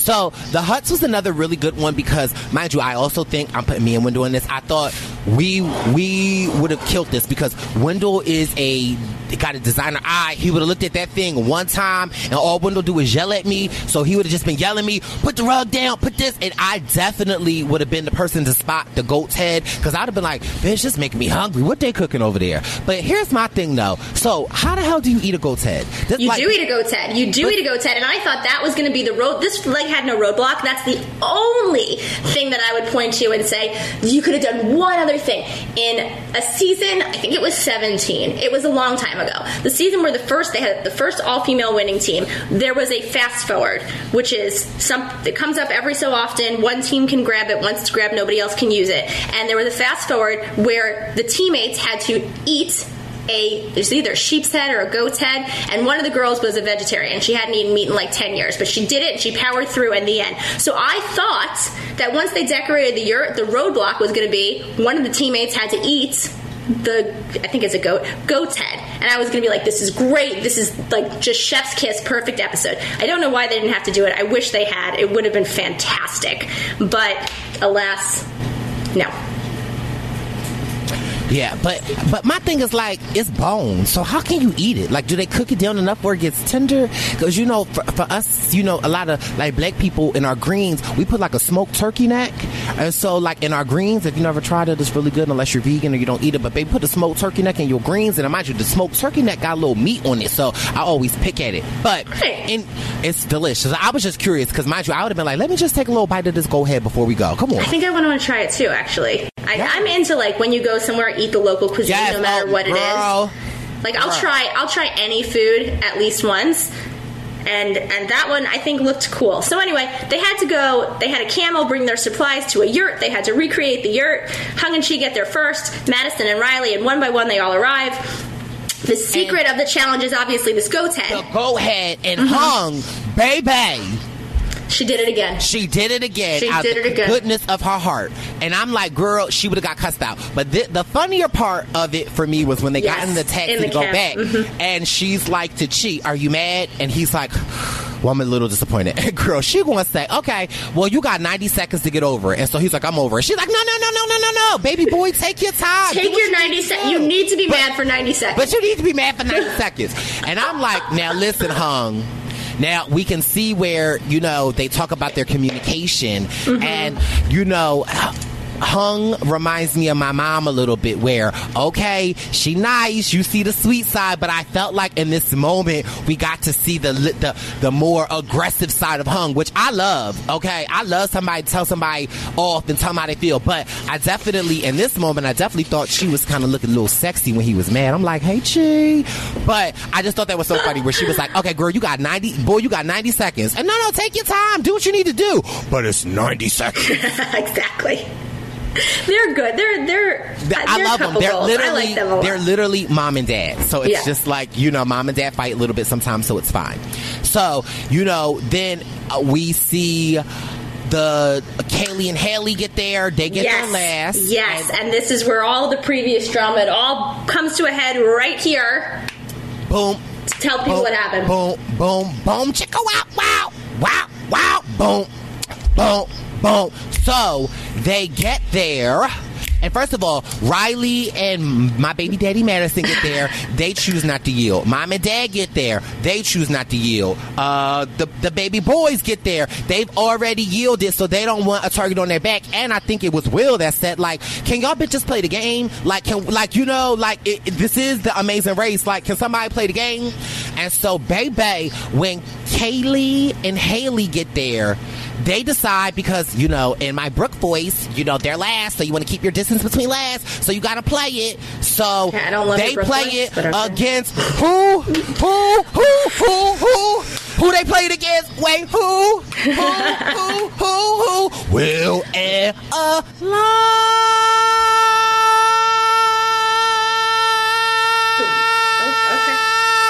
Lana. Baby, serves them right.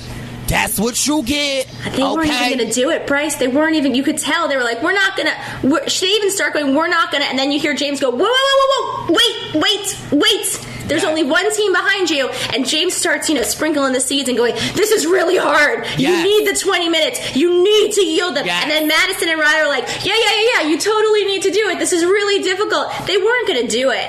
And then Leo and Alana are in a cab going, "Look, Kaylynn and Haley, they're not going to yield us. We're, you know, we have a good relationship." And then, mm. boom, 20 minute yields for Leo and Alana. Bet you Will and Frank wouldn't have yielded you. I bet you the track Star Sisters wouldn't have yielded you to Ooh, I'm sorry. But for me, revenge is served best cold. And I like the fact that they did not expect it from them. And boom, hit them in the face, okay? And people are complaining about the strategy. I think what James did was It was perfect. Yes, get get the juices started, get the drama started, and they've already listened. You know the games don't play. We could throw shade here and there, and they already boom started it. And Will and Alana never let it go. They let it harness them throughout the whole season, and you know they wanted to help Kaylynn and Haley for whatever reason instead of helping the sisters. Okay, yes, because I'm going back there because my mind is still fresh. Okay. And then, out of loyalty to you, Kaylynn and Haley, when I was still mad at them, had the nerve to roadblock, U-turn, speed bump, jump out of an airplane, garden, Will and Frank. I mean Frank and Jerry. okay? And so they did a solid for you. And guess what? When they back was against the wall, they put, they called my neighborhood crossing guard. Her name was Barbara Wongxing. Okay, she came on out in the middle of the street. Okay, while the, the red light was red, I mean green, and all the cars was driving through. Miss Barbara Wongxing, shout out to her, my crossing guard from third, fourth, and fifth grade. I used to get her Christmas gifts. Me and my mom would buy her candles. But anyway, that's not part of the story. We called Barbara Wongxing. The cars was driving, speeding by. She came on out in her crossing guard suit and she held up the yield sign. And baby, this yield really saved the sisters because had they not done the yield, Alana and um.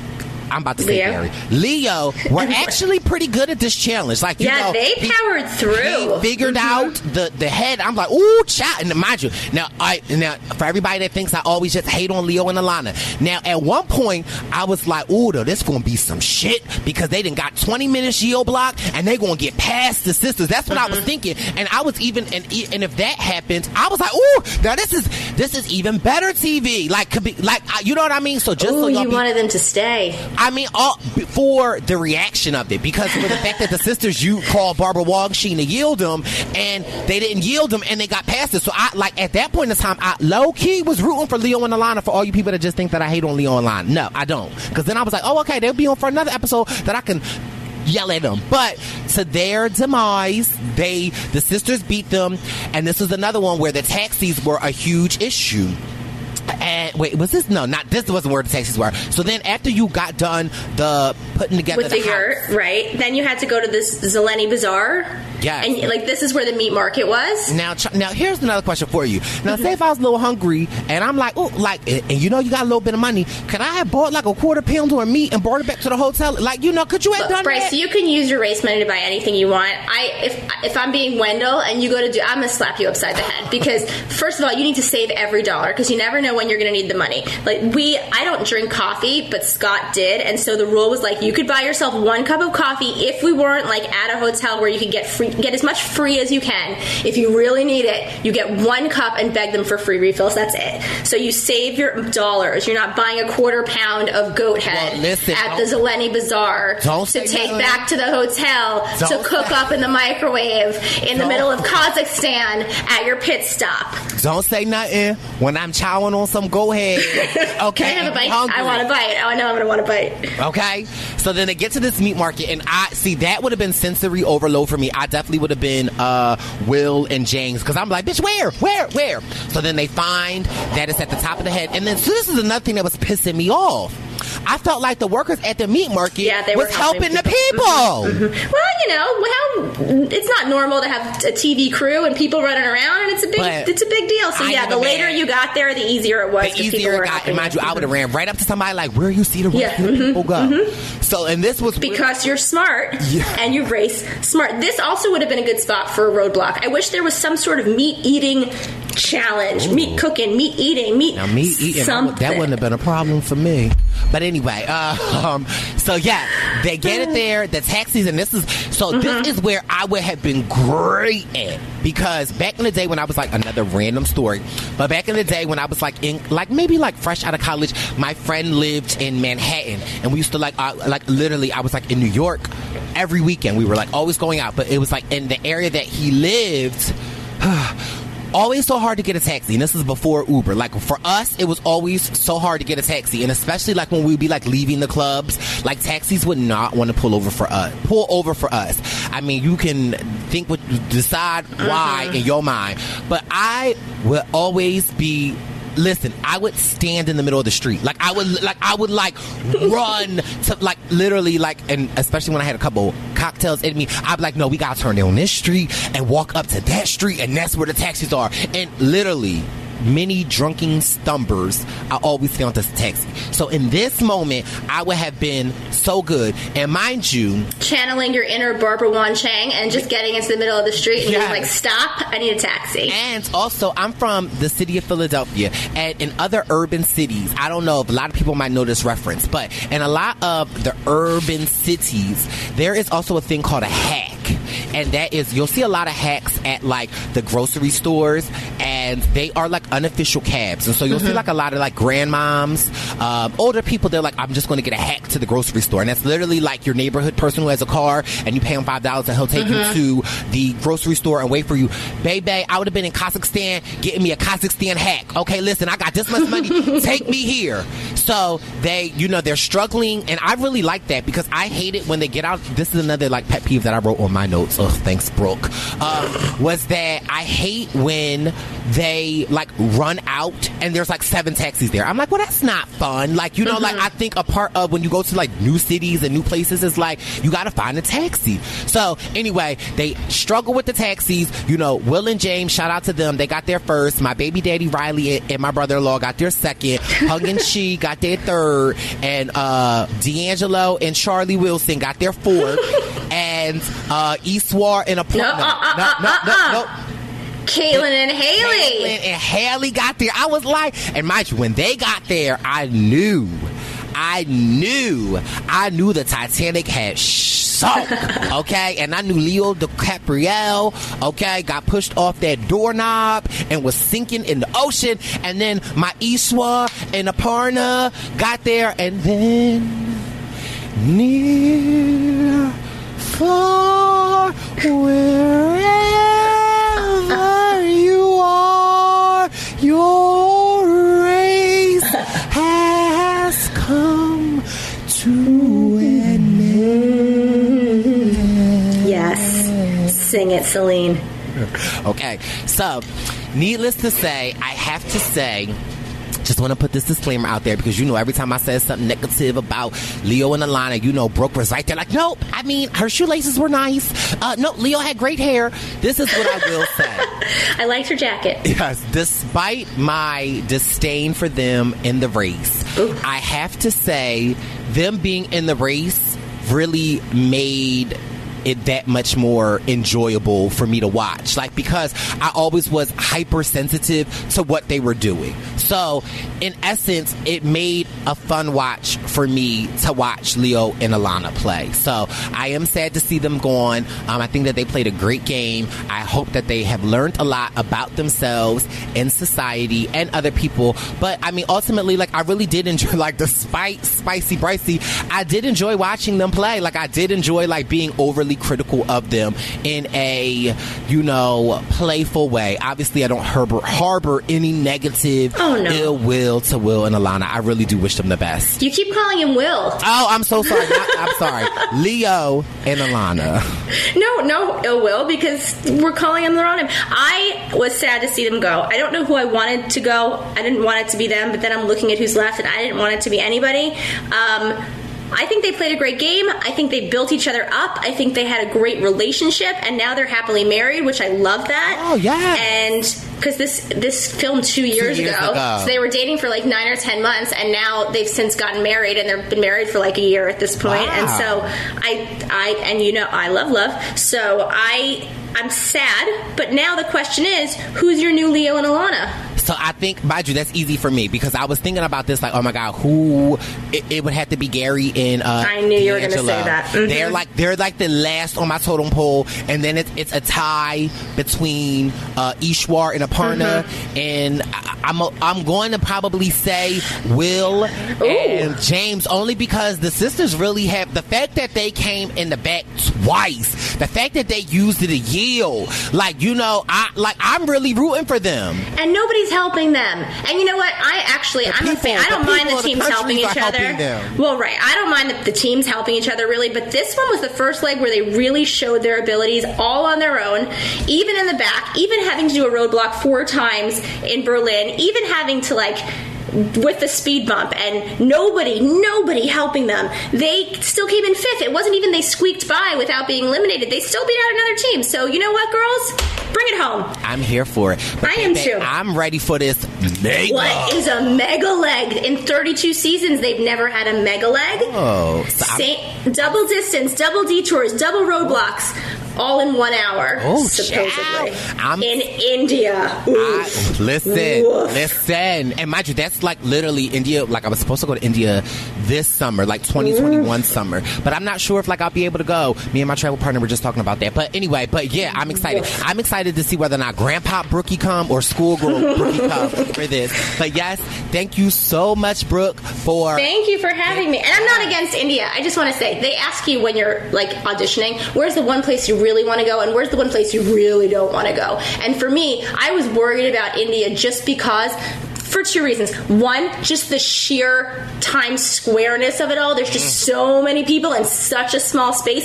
And in previous seasons, there's been some issues with, especially some of the women contestants not feeling super, super safe. I've but about that. more so for me, there are so, so many like stray animals on the streets of India that I would just be so distracted, like just picking up puppies, and I would get nothing done. There was a cat near one of our things um, when we were racing, and I was like, "Ooh, cat!" And Scott's like, "What, what are you doing?" And I'm like, "But cats." And and so I'm just I'm interested to see them go back. I didn't think they were going to go back again at all. Especially they've been uh, last time was I guess five seasons ago. So this will be interesting. I'm excited. I'm me too, but but wait, wait, wait, wait. Before Yes. we go, Yeah. I just have to give a huge shout out to Mama Camhi because listen, you ain't gonna start no mom and dad beef on my podcast. Oh. Hi, Mama Camhi. Hi, Papa Camhi. It's I know. I've said good things about my dad. I've talked about my brother and my mom, who's now a religious listener to your podcast. Oh. Says, "Where's my Where's my shout out?" It's right here. Hi, mom.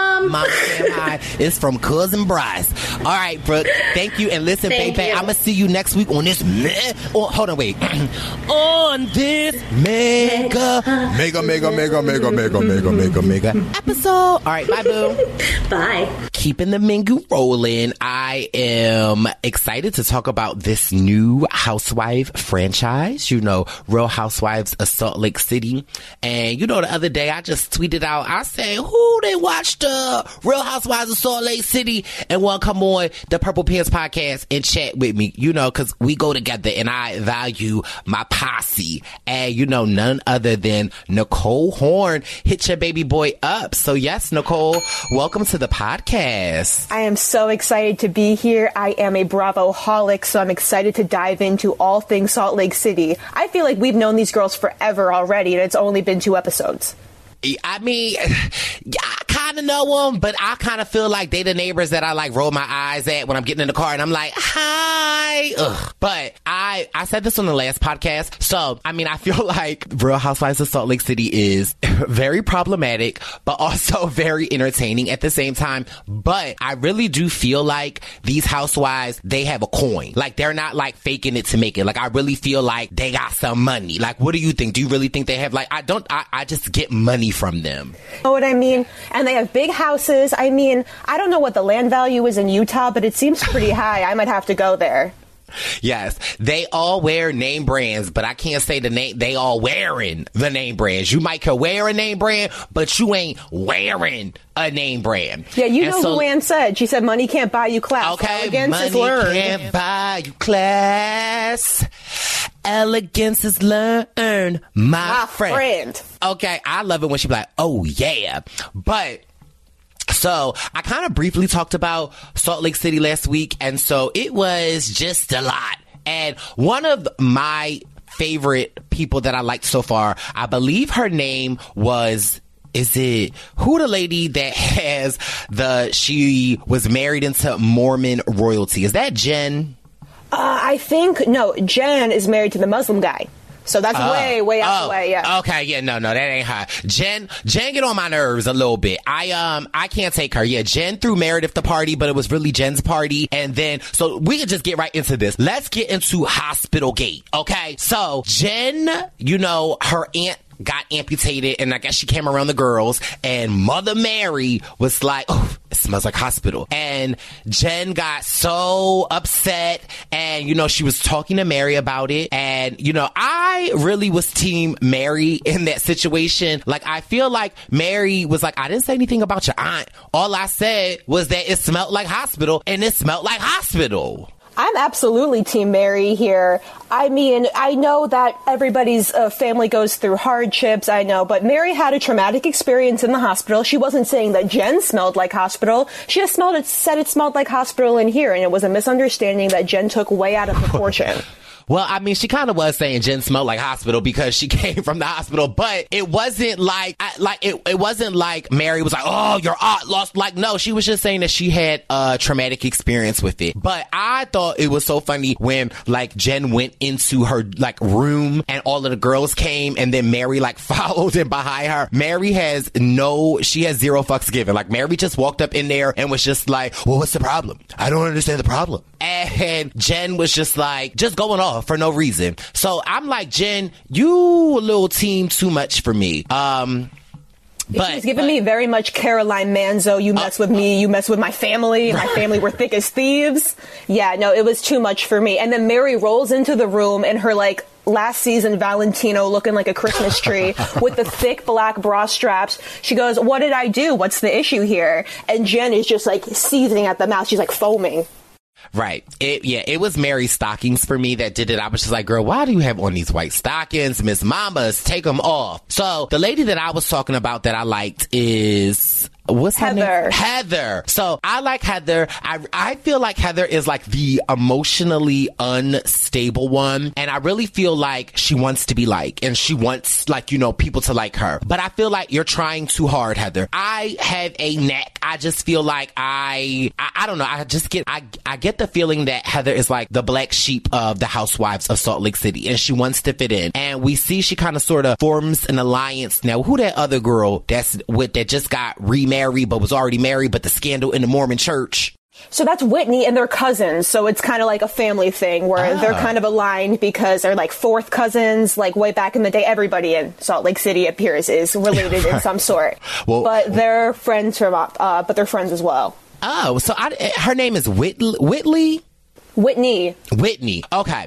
So I liked Whitney and I thought it was interesting. And who does she have the, the alcohol conversation with? So her father was addicted to painkillers.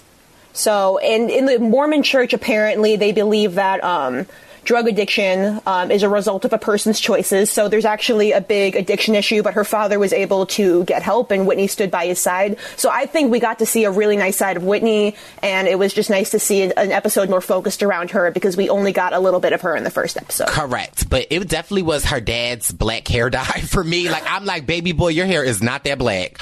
But, you know, I'm, I'm happy you're recovering from your addiction. Now, I was saying that Whitley got into it with, it wasn't Meredith. It was, who does she get into? Lisa. Lisa. Now listen. They look exactly the same. They do. And I low key like.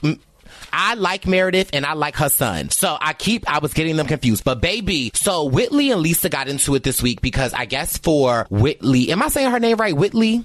Whitney. Whitney, like Whitney Houston. Okay. And Yes, absolutely. I will always love you. Okay. I won't forget. The children are the future. Yes. I will not forget Whitney's name. Now, Whitney got into an argument with Lisa because at Whitney's 10 year anniversary, it looked like Lisa gifted them some of their tequila. And Whitney was like, Hey, I just want to let you know that, you know, some of your bartenders got a little drunk and, you know, there are glass everywhere. And, um, yeah, like we ran out of liquor by like 6 p.m. And Miss Lisa did not take too kindly to that. What was your thoughts on that like interaction, Nicole?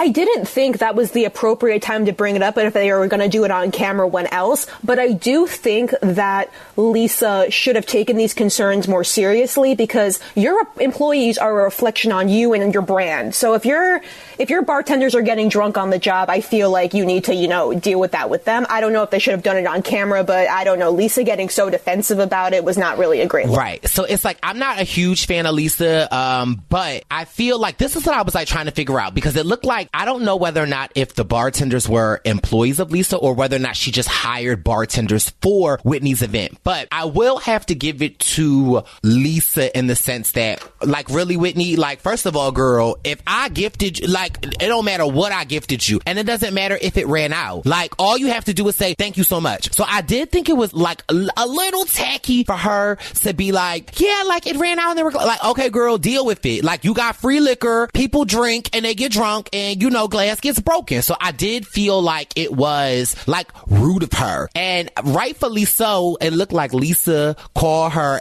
after she left the party and handed her her ass in the phone and rightfully so. Cause I just feel like if that was really the issue, like don't mess with my brand. Like you could have called, you could have texted me, but me, if one of my friends did that and like bought me, like I, I, oh, I would have never brought that up and especially not on camera. So that seems to be like, we can kind of sort of see who the sides are. And it looks like now who the girl, no, I keep calling her Jen. Her name not Jen. It's, what's the girl name? Um,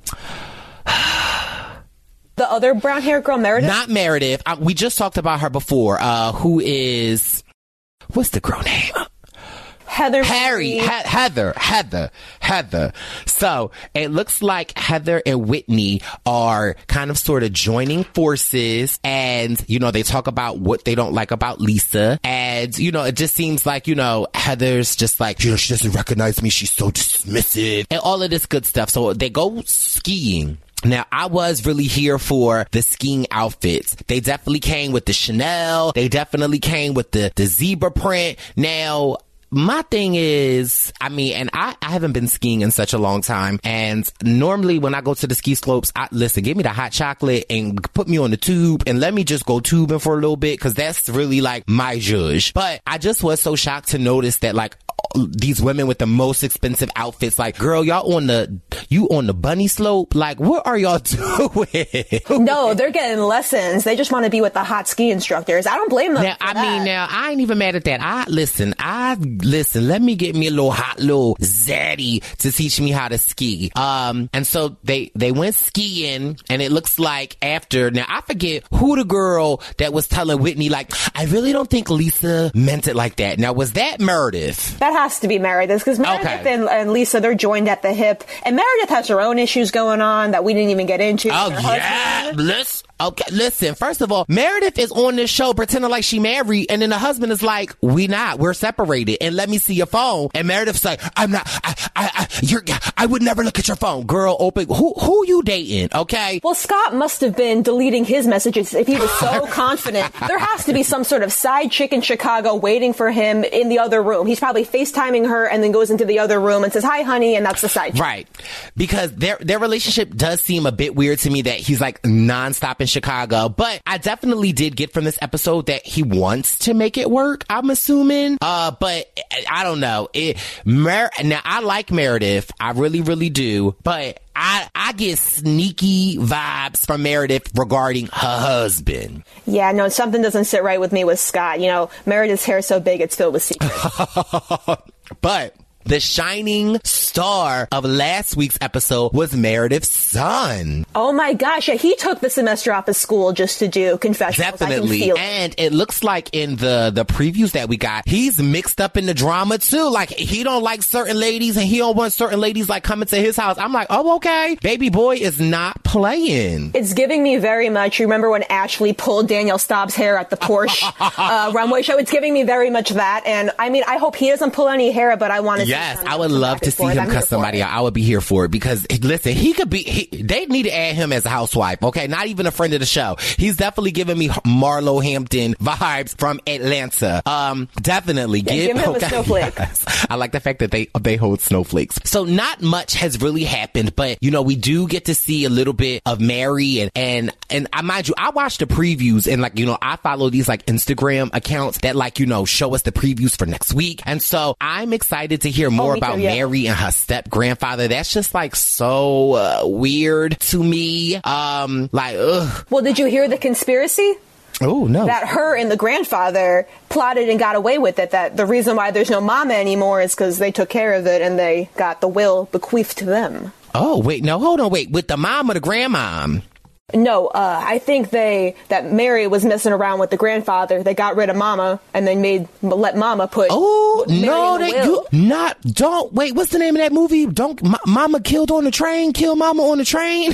or No, it just seems a little sketchy. I mean, who leaves a, an entire church, like a big church, like you Google it, like there's tons of stuff about it, and your your husband to your grandchild? I don't know. Like my grandma's boyfriend right now is 73. I don't know, a little too old for me. But so I am curious to learn more about Mary. I mean, I don't know. I, like I want to like Mary, but sometimes, like even in, in the fight with her and Jen when they were going back and forth, like I'm just like Mary, just shut up. Just tell the girl you sorry and that you didn't mean it that way. Like why are you like making it about you? And I really think that that was the issue between Mary and Jen was that Jen is all about her because clearly she's throwing a birthday party for Meredith and it's all about Jen. So I just felt like I don't know. She just felt like Mary was taking something from her, but. Mary is just so wound up. Like she's even talking through like gritted teeth half the time. Like she's, she's hiding something, and I want to know Oh what it no! is. Oh murder God, or not. Carol. Baskin. Oh, child.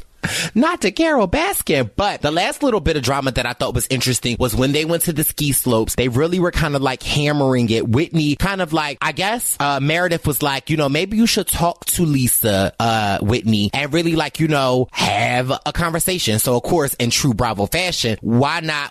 What's the best time to talk to somebody is when we all sitting down. And so again, an, an unopportune time, Whitney brings this up to Lisa. And again, Lisa gets super defensive and I just feel like I, I, I don't like Lisa, but I kind of was feeling her a little bit like, girl, like, why are you bringing this up? Like, why even say that? Like, you know, thank you and goodbye. Like I can understand where Whitney was coming from. And so I just thought it was interesting because you know Heather could not wait to jump in to that conversation. She like her faces during that conversation were amazing because she just could not wait to insert herself. And she's just like, well, you know, you you you, you say you didn't remember me, so like what? Like I uh, I just really want to just like call Jen Heather and give her a shade lesson because it's like you are giving Lisa extremely too much power over you, baby girl. And I really feel like less is more. And I think another thing that struck me as interesting was that the fact that Lisa texted Heather like the night of the party and was like, "You coming to the party, girl?" So, like, I don't know. What do you mean you don't really- know each other? Like they clearly know Well, each right. other if they're sending each other thumbs up texts. And I just, and also, uh, Lisa was like, I guess she said to Jen, like, you know, Heather was a good time girl. And Heather's like, are you kidding me? I, I would have never graduated if I did that. Like, first of all, girl, I just feel like that's a stretch. Girl, you could show your titties in a dorm room and nobody would ever know and you would still graduate. So I just don't feel like that.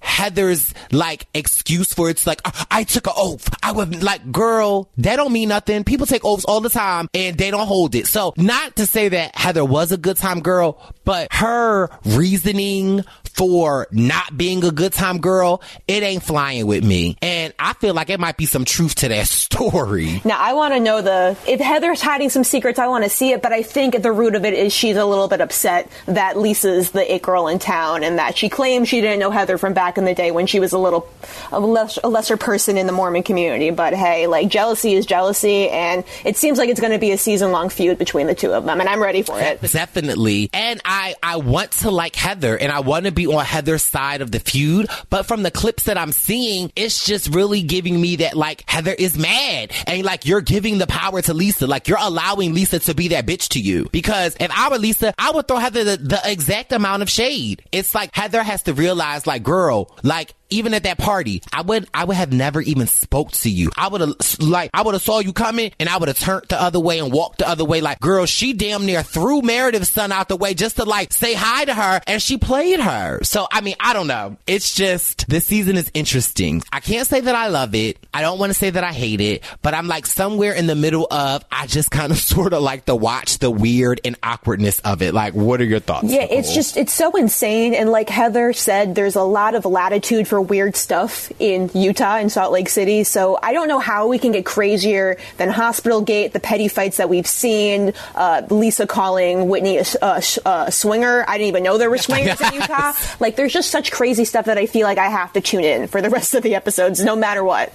Definitely. And that was another thing because, and then that was another thing because I felt like, I felt like Whitney almost was kind of sort of like admitting that she was a swinger and her not saying that she was, like, I, she just put too much emphasis on that. But I definitely did not like the fact that Lisa allegedly threatened her, like, girl, you keep talking about my business and I'm gonna tell you what, what Barb up the street told me that you and your husband be opening the doors to your bedroom. Yeah, like Lisa, worry about feeding your kids not Taco Bell for breakfast. Okay. Yeah, and we'll get back to Now, it. but but mind you, can you get me a Crunchwrap Supreme and a Baja? And mind you, I was screaming when she ordered that Baja Blast from Taco Bell. I don't know if you ever had it. It's like the blue uh, Mountain Dew, but ooh, It tastes like batteries. I feel like it's like a zip. No. No, it tastes good. It's like a blue fruit punch. That's when I thought I was going to like Lisa. No. But I don't know. Too early to tell. I feel like we need a couple more episodes because I feel like Lisa's going to be the villain early on, but then she's going to be like a Kyle Richards villain where you actually kind of enjoy her. Well, you kind of like it, right? Well, this was so much fun. Thank you so much, Nicole, for coming on real quick to just talk about all things Real Housewives of Salt Lake City. Now, listen, Purple Pants Posse, if you want your baby boy to continue to talk about Salt Lake City, let me know. And if you think you can help your baby boy cover Salt Lake City, then you know what to do. DM me, send your baby boy a message, slide skate, tube, ski, snowboard on the Salt Lake City and let me know. But before we go, Nicole, where can people follow you if they want to know more and see what you're tweeting about on Salt Lake City? So I am on Twitter at Behind the Secret, and you'll see me on there with all of my hot takes. Yes. Thanks, Nicole. Thanks for having me. I'm going to give you two thumbs up. How dare you? that was another funny thing. Like they were like really going back and forth. But before we got out, I thought it was so funny. They're like, "You, you, you gave me a thumbs up, Heather," and she's like, "I, what, what, what, what do you mean? I didn't mean anything." She's like, "You know, thumbs up mean f you." And then I loved in the confessional, they're like, "Heather, did you mean the thumbs up as a f you?" She's like, "Absolutely." Hey, I didn't know about that, but next time I'm I didn't know about that either. I'm like, I thought the f you was the middle finger. Okay. Hey, they have an emoji for that now. Might as well use it. Listen, I'm about to start texting Robert all thumb. Anytime he texts me, I'm gonna start texting Robert six thumbs up. I have no probably- idea. He'll have no idea. He'll be like, oh, oh, oh, thanks, Brice. But anyway, thanks, Nicole. Bye. It's a purple pants pick. It's a purple pants pick. If you hurry up quick, it's a purple pants pick. Yeah. And we are on to my favorite segment of the podcast, Purple Pants Picks. That's right. You pick, I say, every Saturday to my Instagram, Brice Izyah. I will post a photo of your baby boy and an illustration, and it says Purple Pants Picks. Drop your topics, and that's the chance you, the listener, yes, a proud member of the Purple Pants Posse, can pick what your baby boy says. Anything from holidays, from gift wrapping, from love, from lockup, from what you like to eat, anything you pick, I say. So without further ado, Audrey, baby girl, what's the first Purple Pants pick? The first Purple Pants Picks comes from Mingo the Geopup, and they ask, other than pumpkin pie, what are some good Thanksgiving dessert ideas? Whoo, baby. You done knocked at the right door. So, other than, well, mind you, in my family, we don't really have pumpkin pies, but what we do have is we go to Walmart and we get ourselves a Patti. We definitely get the Patti pies. If you haven't, you need to bless your life. We also do a pound cake that has been passed down from my great grandmother, Mama Madeline, but we call her Mama. We do the pound cake. We do a peach cobbler. Now, we don't really love a cherry pie, but my mom husband John, he like a cherry pie. We do ice cream. Okay. Sometimes, depending on, ooh, child, that was my, my tender. Okay, wait, should I pause this? No, I'll let that be. Sometimes, okay, we do a holiday cooking. My mom husband, he loves cookies. So we do cookies, but we're a very sweet, well, if you can't tell, your baby boy is very sweet. So we're a very sweet oriented family. What's the next purple pants pick? Val X Baby times three is wanting to know Rudy Giuliani hair melt. And the great words of Lenithia Leaks, aka Nini Bywig. Okay, I didn't even. I didn't waste an hour and a half of my time on that press conference, but baby, I seen the memes, okay? And good old boy Rudy Giuliani looked like he just did a, a quick little just for men rinse. And whoo, Chile. If ooh, it would it's the hair dye for me that was literally dripping down from his face. And I don't even also, I don't even know if some of y'all caught it, but he blew his nose with a handkerchief, folded the handkerchief with the snot on the outside and proceeded to wipe his full, ch- chow!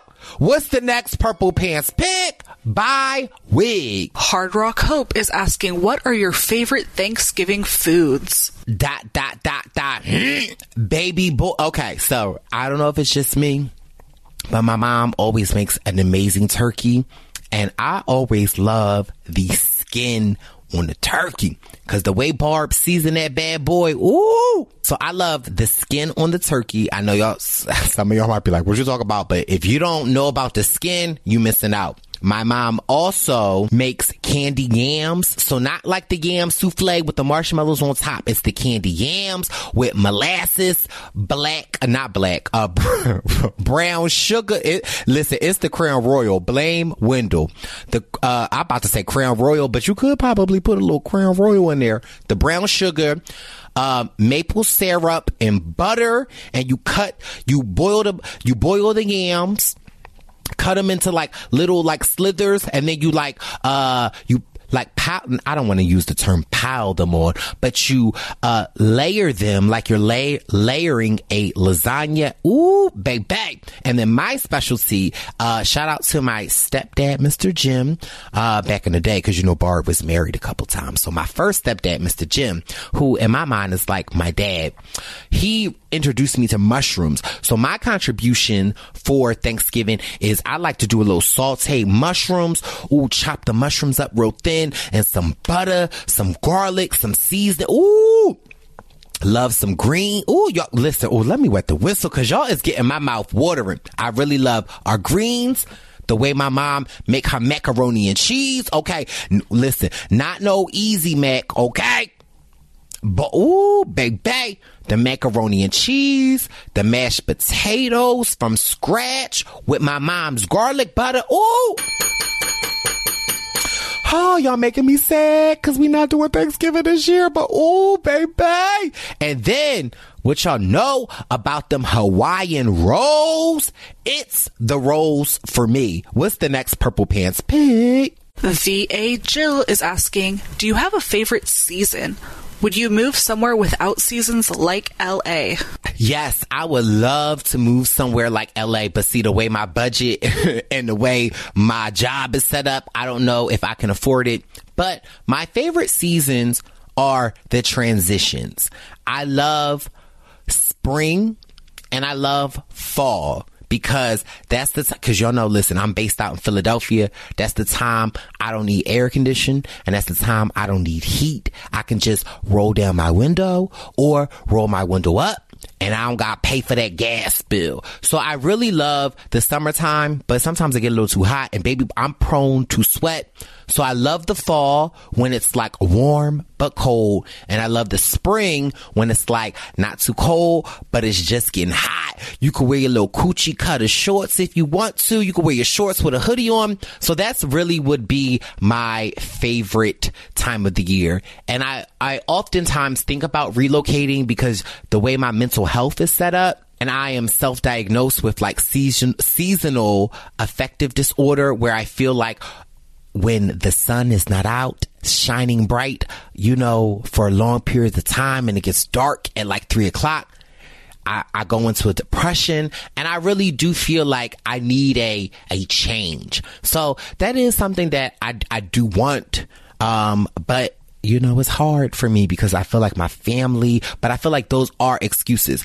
However, off topic because this is the Crown Royal and apple juice speaking. I always got the sense that the love of my life, if you listening, hi, but I always got the sense that the love of my life is not in Philadelphia. He is somewhere else. And I feel like I have to go find him.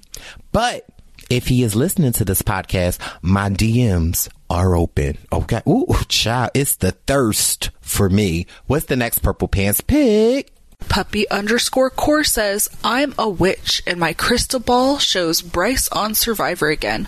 What are you bringing to wear this time? First of all, puppy underscore core. If it ain't hocus pocus or the craft, I don't want it. Okay. Well, first of all, those are my favorite witches story, but I appreciate that crystal ball. Um, I, first of all, let me just preference this by saying I was blessed enough to play. I've lived out a dream.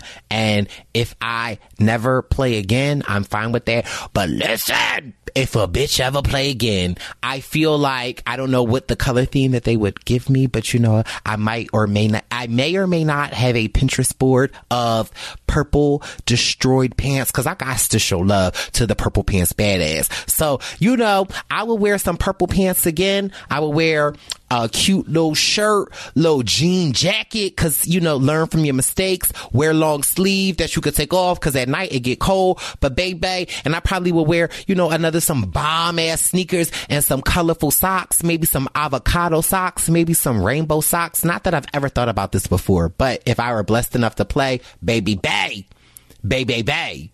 I was saying baby and also baby boy at the same time. Again, please blame Wendell for the crown royale. But if I ever play again, you already know baby boy is taking it all the way home. And if not, I'm at least making a merge. Period. That's on period poo. What's the next? I can't. Do y'all hear me?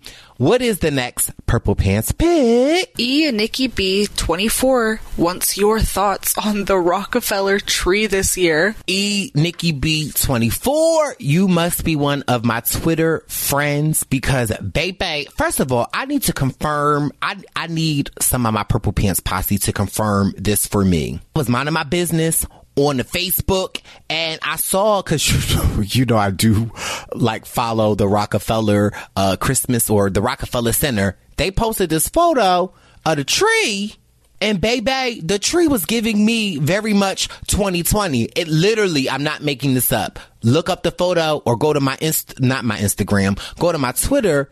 The tr- half of the tree don't even got leaves, like or pines, or I like it. Look, child, the tree is giving very much 2020.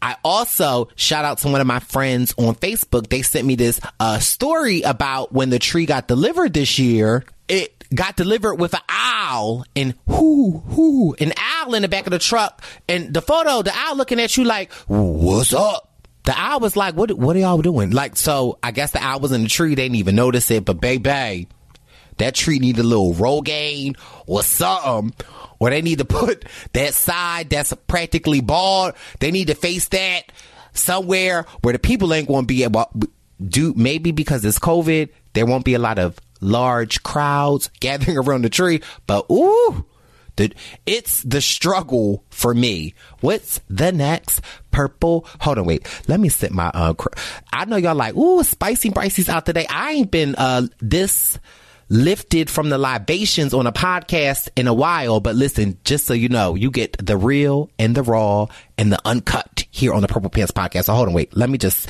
wet the whistle. Mm. What's the next Purple Pants pick? Legs of a Runner wants to know your thoughts on the new Twitter update called Fleet. Baby, it just reminds me back in the day when the Instagram added the stories like Snapchat. So I'm confused, but I do love it. However, whoever was on the Twitter committee or the board I just know that it was not a gay man because listen, in the gay community, especially, or I don't, I shouldn't even say especially, solely for gay men, Fleet is a brand of an enema that baby, you always want to make sure your water is clean. If you don't know what I mean by that, I can't explain it to you. But if you do know what I mean by that, baby, just know baby boy's water is always on fleet. I'm a mess, y'all. I am a mess. Whoo. Chile. Hold on. I feel like I gotta say that again. Hold on. baby boy's water is always on fleet. Audrey, what's the final purple pants pick? Ash Kinnan is asking, how did you deal with being the only black and gay person on Team Beauty? So that actually is a really good question. I felt like when we were back six years ago on Cagayan and we broke up into our three selective tribes, brain, beauty and brawn. Honestly, the first thing that I thought of was I'm the only black person on this tribe and I'm the only gay person on this season from what I could quickly see from observing everyone. And my first thoughts were, I'm going to be the first one voted out. And I don't know if because you know Survivor Cagayan is streaming now on Netflix. I don't know if you could see my edit, but I worked really hard not to be the stereotypical gay man that has normally been seen on TV. And I don't know if you guys are able to see, but I, when we were putting together our camp, I, between LJ and Jeremiah, I probably got 50% of the bamboo. I was such an active member. I, anytime we needed water, I would get everyone's canteen, go to the water, bring it back. I would stay up the latest and stoke the fire, get up first. I would cook. I really wanted to show to my tribe that I was adding to it, that I was not, you know, what you normally see as a gay man that has been shown on television. Like that was my goal. And, you know, I guess people in my tribe, LJ and Jeremiah, saw that as a threat. But I don't buy that. And I don't think that they're bad people. I honestly just don't think they have been exposed to other people like myself. And so because I was so friendly and open and talking with them and talking with the girls, they they immediately saw it as a threat. And I've told this story before and I'll tell it again because I'm drinking that crown and apple juice. But anytime I get to go to charity events or I, I get to hang out with LJ and Jeremiah, when during the day we have an amazing time. But at night, if we go out, if we have a cocktail, spicy bricey always comes out. And I hold a little bit of resentment towards them. And I always get a little combative in a, a loving way. And I always ask, I say them, but it's really LJ. I always ask LJ, why? Why was it that like you were against me? And he always says that like I, I, I, I, I just couldn't trust you. For me, that always hurts my heart because I know LJ is a good person, but I, I just, I'm always like, what did I do that, that Jeremiah did not do? And it, it, it boggles my mind but I, I, I realize that it's my otherness. It's that he, he experienced more people like Jeremiah. So that made him more comfortable he's probably never had a relationship with somebody that looked like me, that sound like me from where I was from. And he only had to go off of the stereotypes that are portrayed in the media and in TV of gay black men, that they shady. You can't trust them. Like, you know what I mean? And it, for me, it always sucks that I feel like that had a part in my survivor experience. However, I don't choose to allow that to define my ch- survivor experience. I choose to define my survivor experience as that I got to play and live out a dream. And win or lose, I'm excited that I was able to be a part of history. Not only in the fact that, you know, I got to play, but in the fact that me speaking out about my experience with countless other survivor players that look like me, we actually changed the course of the show. And, you know, Survivor has committed to moving forward 50% BIPOC. And I really feel like for players like me that understand what it's like to live in the margins, cause some people just don't understand that. Like for me, that's my life. That's where I live. I'm an openly gay black man. So I'm used to not being heard. I'm used to not being seen. I'm used to people making fun of me. I'm used to people not taking me seriously. I'm I'm used to all of that. Some people aren't.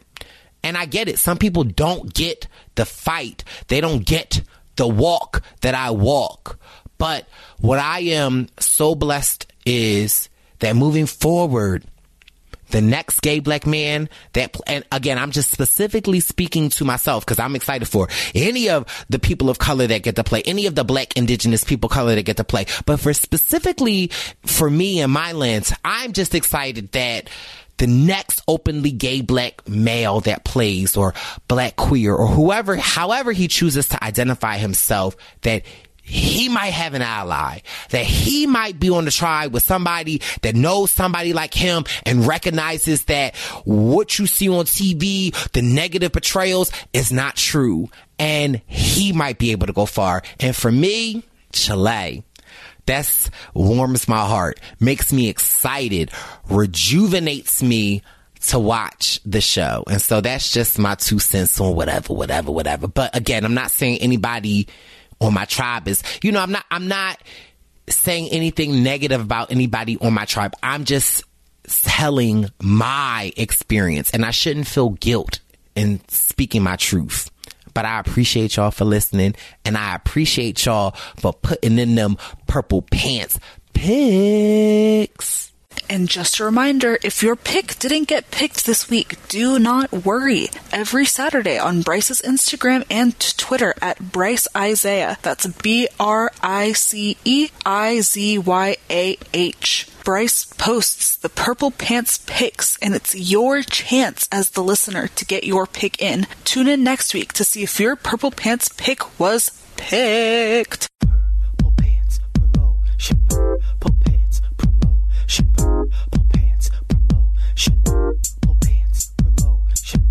It's a purple pants, it's a purple pants, it's a purple pants promotion. It's a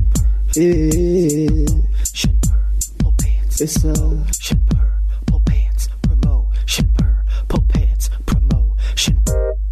All right. And keeping the menu rolling, I'm so excited for this Purple Pants promotions. You know, we ain't do this in a while, but you know, I had to make a call to my sister because I, you know, your baby boy played in the sequester minis. And you know, I don't want to toot my own horn, but they said a bitch was a legend. Uh, so I'm so excited to welcome to the, first of all, the first time to the Purple Pants podcast, Brent Walgamot. What's poppin', baby boy? How you doing, girl? What's up? Hey, how you feeling? Look, I was like, how is it possible that I've never been on the Purple Pants podcast? And I, looked and it's true, apparently. It, it is that people say it's true. I said, oh, okay. She too, listen, Big Brother was on. She too Hollywood. She, you know, she out here losing weight. She out here getting a face peel. I said, oh, bitch got a new face. She don't know the old girls no more. Yes, you know, listen, let me tell you, I, I no, not only do I not know the, the old girls anymore, but I know the new girls oh, now. and that was so fun because I was, you know, I was losing weight. People were saying stuff, and then I was, I was having my face did, and I had my Botox on, and I had Yes. filler on, and the whole time I'm like, well, it's because the bitch is single now. Okay. right? Single and ready to mingle. Yes, and of course now the real story was I was doing it because I knew I was going to be on video and I was going to be on Sequester season four, but of course I couldn't tell them that at the time. So it was a good cover story that I got dumped. Yes. all things considered. Well, you know, the, the children stay in my DMs and the children stay giving me little TTs. So when I saw all of that, I said, mm-hmm, I know what she up to. But when they finally released it, I have to say, your sequester main image gives me life. I'm like, yes, bitch, you better Right? serve. I was serving for the gods. For Let the me tell you. gods. Yes. Okay. Because let me tell you, we did that on Thursday night. I got in on Thursday night. I rode in the car with Muna and Josh. And then the funny part was, uh, they're, they're two members of the cast. I, I, I'll talk about them in a second. But, um, I, I got, I was in the car with them and they thought that I was there to do interviews for RHAP. So they had no clue that I was on the cast, right? So I, I thought that was really fun. And then I walk into this mansion that we're in and we, we walk downstairs and I get dressed and they have me do promo shots and they did this promo shot and they, and they, they said, we want you to do something with your hands. Okay. Oh. And I had, I know, right? And I well, was girl, like, you, they say, they say, this, the streets say you good with your hands I now. am, right? You know, I was a working boy for a long time. and so I, I was like, I don't know what to do. And finally, somebody, TR Conradi suggested that I do this thing with my, with my hands sort of in front of me, almost like I'm praying, but I, I have my like fingers pressed together. And so that's what I did. They took a picture. They showed it to me right then and there. And I was like, that's it. Yes. That's it, bitch. Because that looks hot. I didn't know I could look that hot. I was like, yes, I was living for it. But Yeah. for some of the people that don't know, like, tell us a little bit about Sequester and what can we expect for season four? Well, I'm sure a lot of you have heard about the sequester minis that took place over the summer. Obviously, Brice uh, participated in a few of the minis that happened. A lot of people in the Survivor, Big Brother community participated. They were a condensed format of the main show. Uh, sequester is a live show. It airs on YouTube, usually on Sunday nights, and uh, there is a grand prize of twenty five hundred dollars. That's what Oh. we're all paying for. We're all paying for twenty five hundred dollars. So there, there's there's there's no money in a mini, Brice. I'm just gonna tell you that. All right. Re- really? Right, exactly. so, but there, there is, there is money at the end of the rainbow here. Um, it's where uh, a certain uh, number of cast members, anywhere from thirteen to twenty, get together. Uh, Audrey casts them. You know, she makes this, you know, great concoction of people, and she puts them in a house, and we play sequester. And it's just like the minis, where uh, we have a twist every round that we have to confront and somehow overcome. But the thing that's different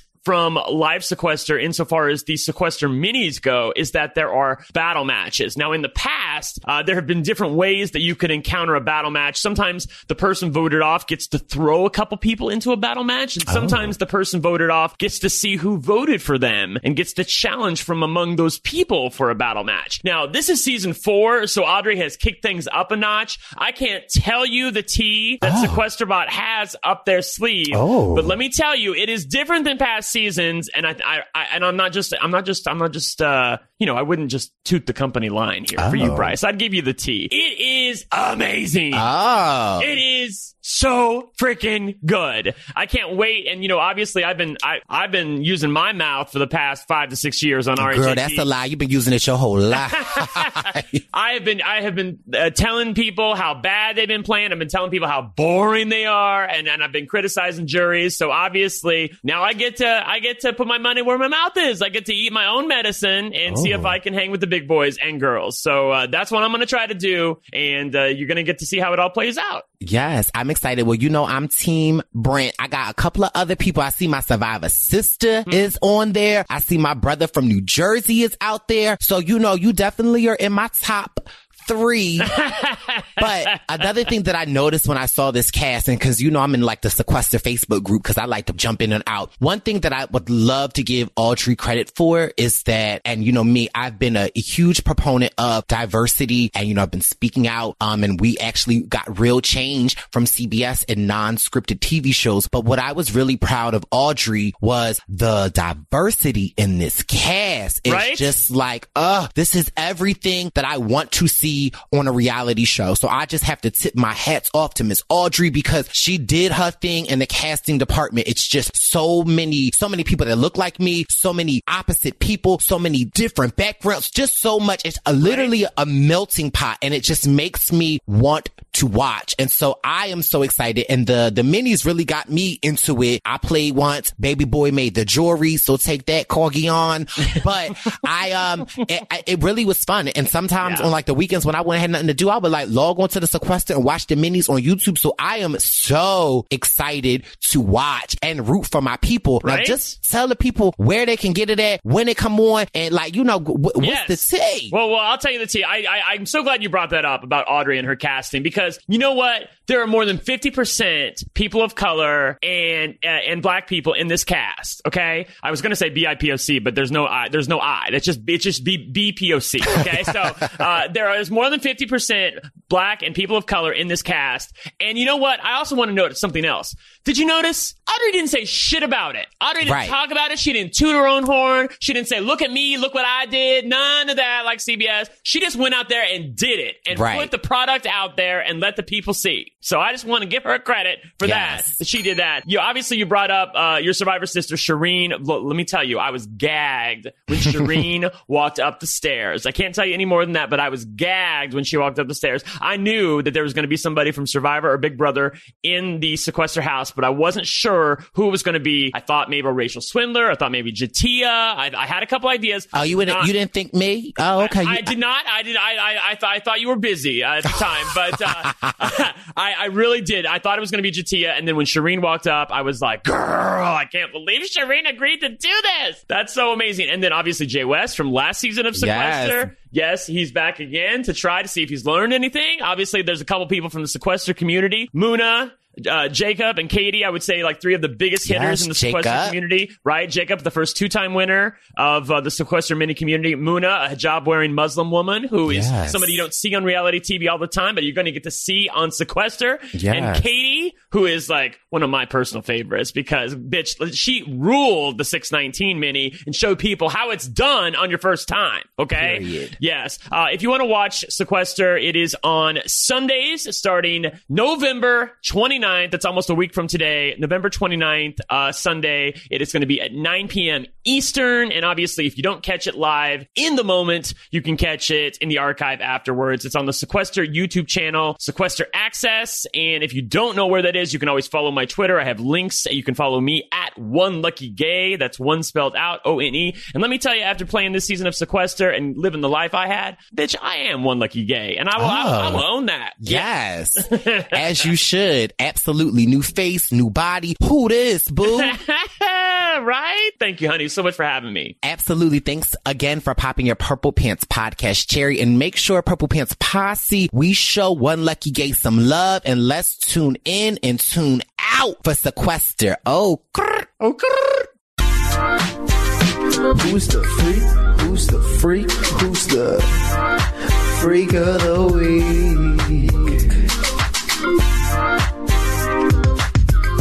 Who's that? Who's that? Who's that freaky, freaky, freak? Who's the freak of the week? Might be me, might be you, might be. And we are on to this week's Freak of the Week. And it happened in real time as I'm recording this podcast and taking my breaks and, you know, sipping my crown apple juice. Shout out to Wendeezy. You know, I'm scrolling through my Insta and I happen to see, who what I would say is greatness. But you know, I'm just scrolling through the, the Insta and the first thing that I see is Jay Starrett from Survivor. Oh, listen, I believe it's Gen X versus Millennials and from MTV's The Challenge star. And they just released that the new season is coming out. Special Agents and Jay is on it, baby. He posted a, su- I'm about to say a Survivor, a Instagram reel that says part one of my morning motivation, motivational greatness. And, oh, okay. Not only that, the video is playing Celine Dion, and you know, she has a special place in my heart from Titanic. Here for wherever. Okay, we ain't here for that. But listen, he is dancing in some, and y'all already know it's gray sweatpants season. And if you don't know what the gray sweatpants is, I can't help you, but you need to know. Now, he don't have on gray sweatpants, but he got on gray sweatpants shorts and he's shirtless and he is dancing in the mirror and he is thrusting. And it seems to be a little movement thrusting back. Now, what that movement thrusting back, I don't know. But I enjoy it, okay? And I'm here for the baby boy. And I think I even commented on the post. I said it's the gray shorts for me. And so yes, baby, thrust away. Okay. I'm here for the, the motion in the ocean. And so Jay is definitely this week's freak of the week. And I don't think this is his first time. And I doubt it will be his last time. So please make sure. And yes, cause y'all know y'all don't always be doing this but I be seeing my peoples, okay, that do do it, and I appreciate you. Make sure you go to his Instagram, JQSIM, and let him know he is this week's Freak of the Week, baby, and keep the gray shorts thrusting.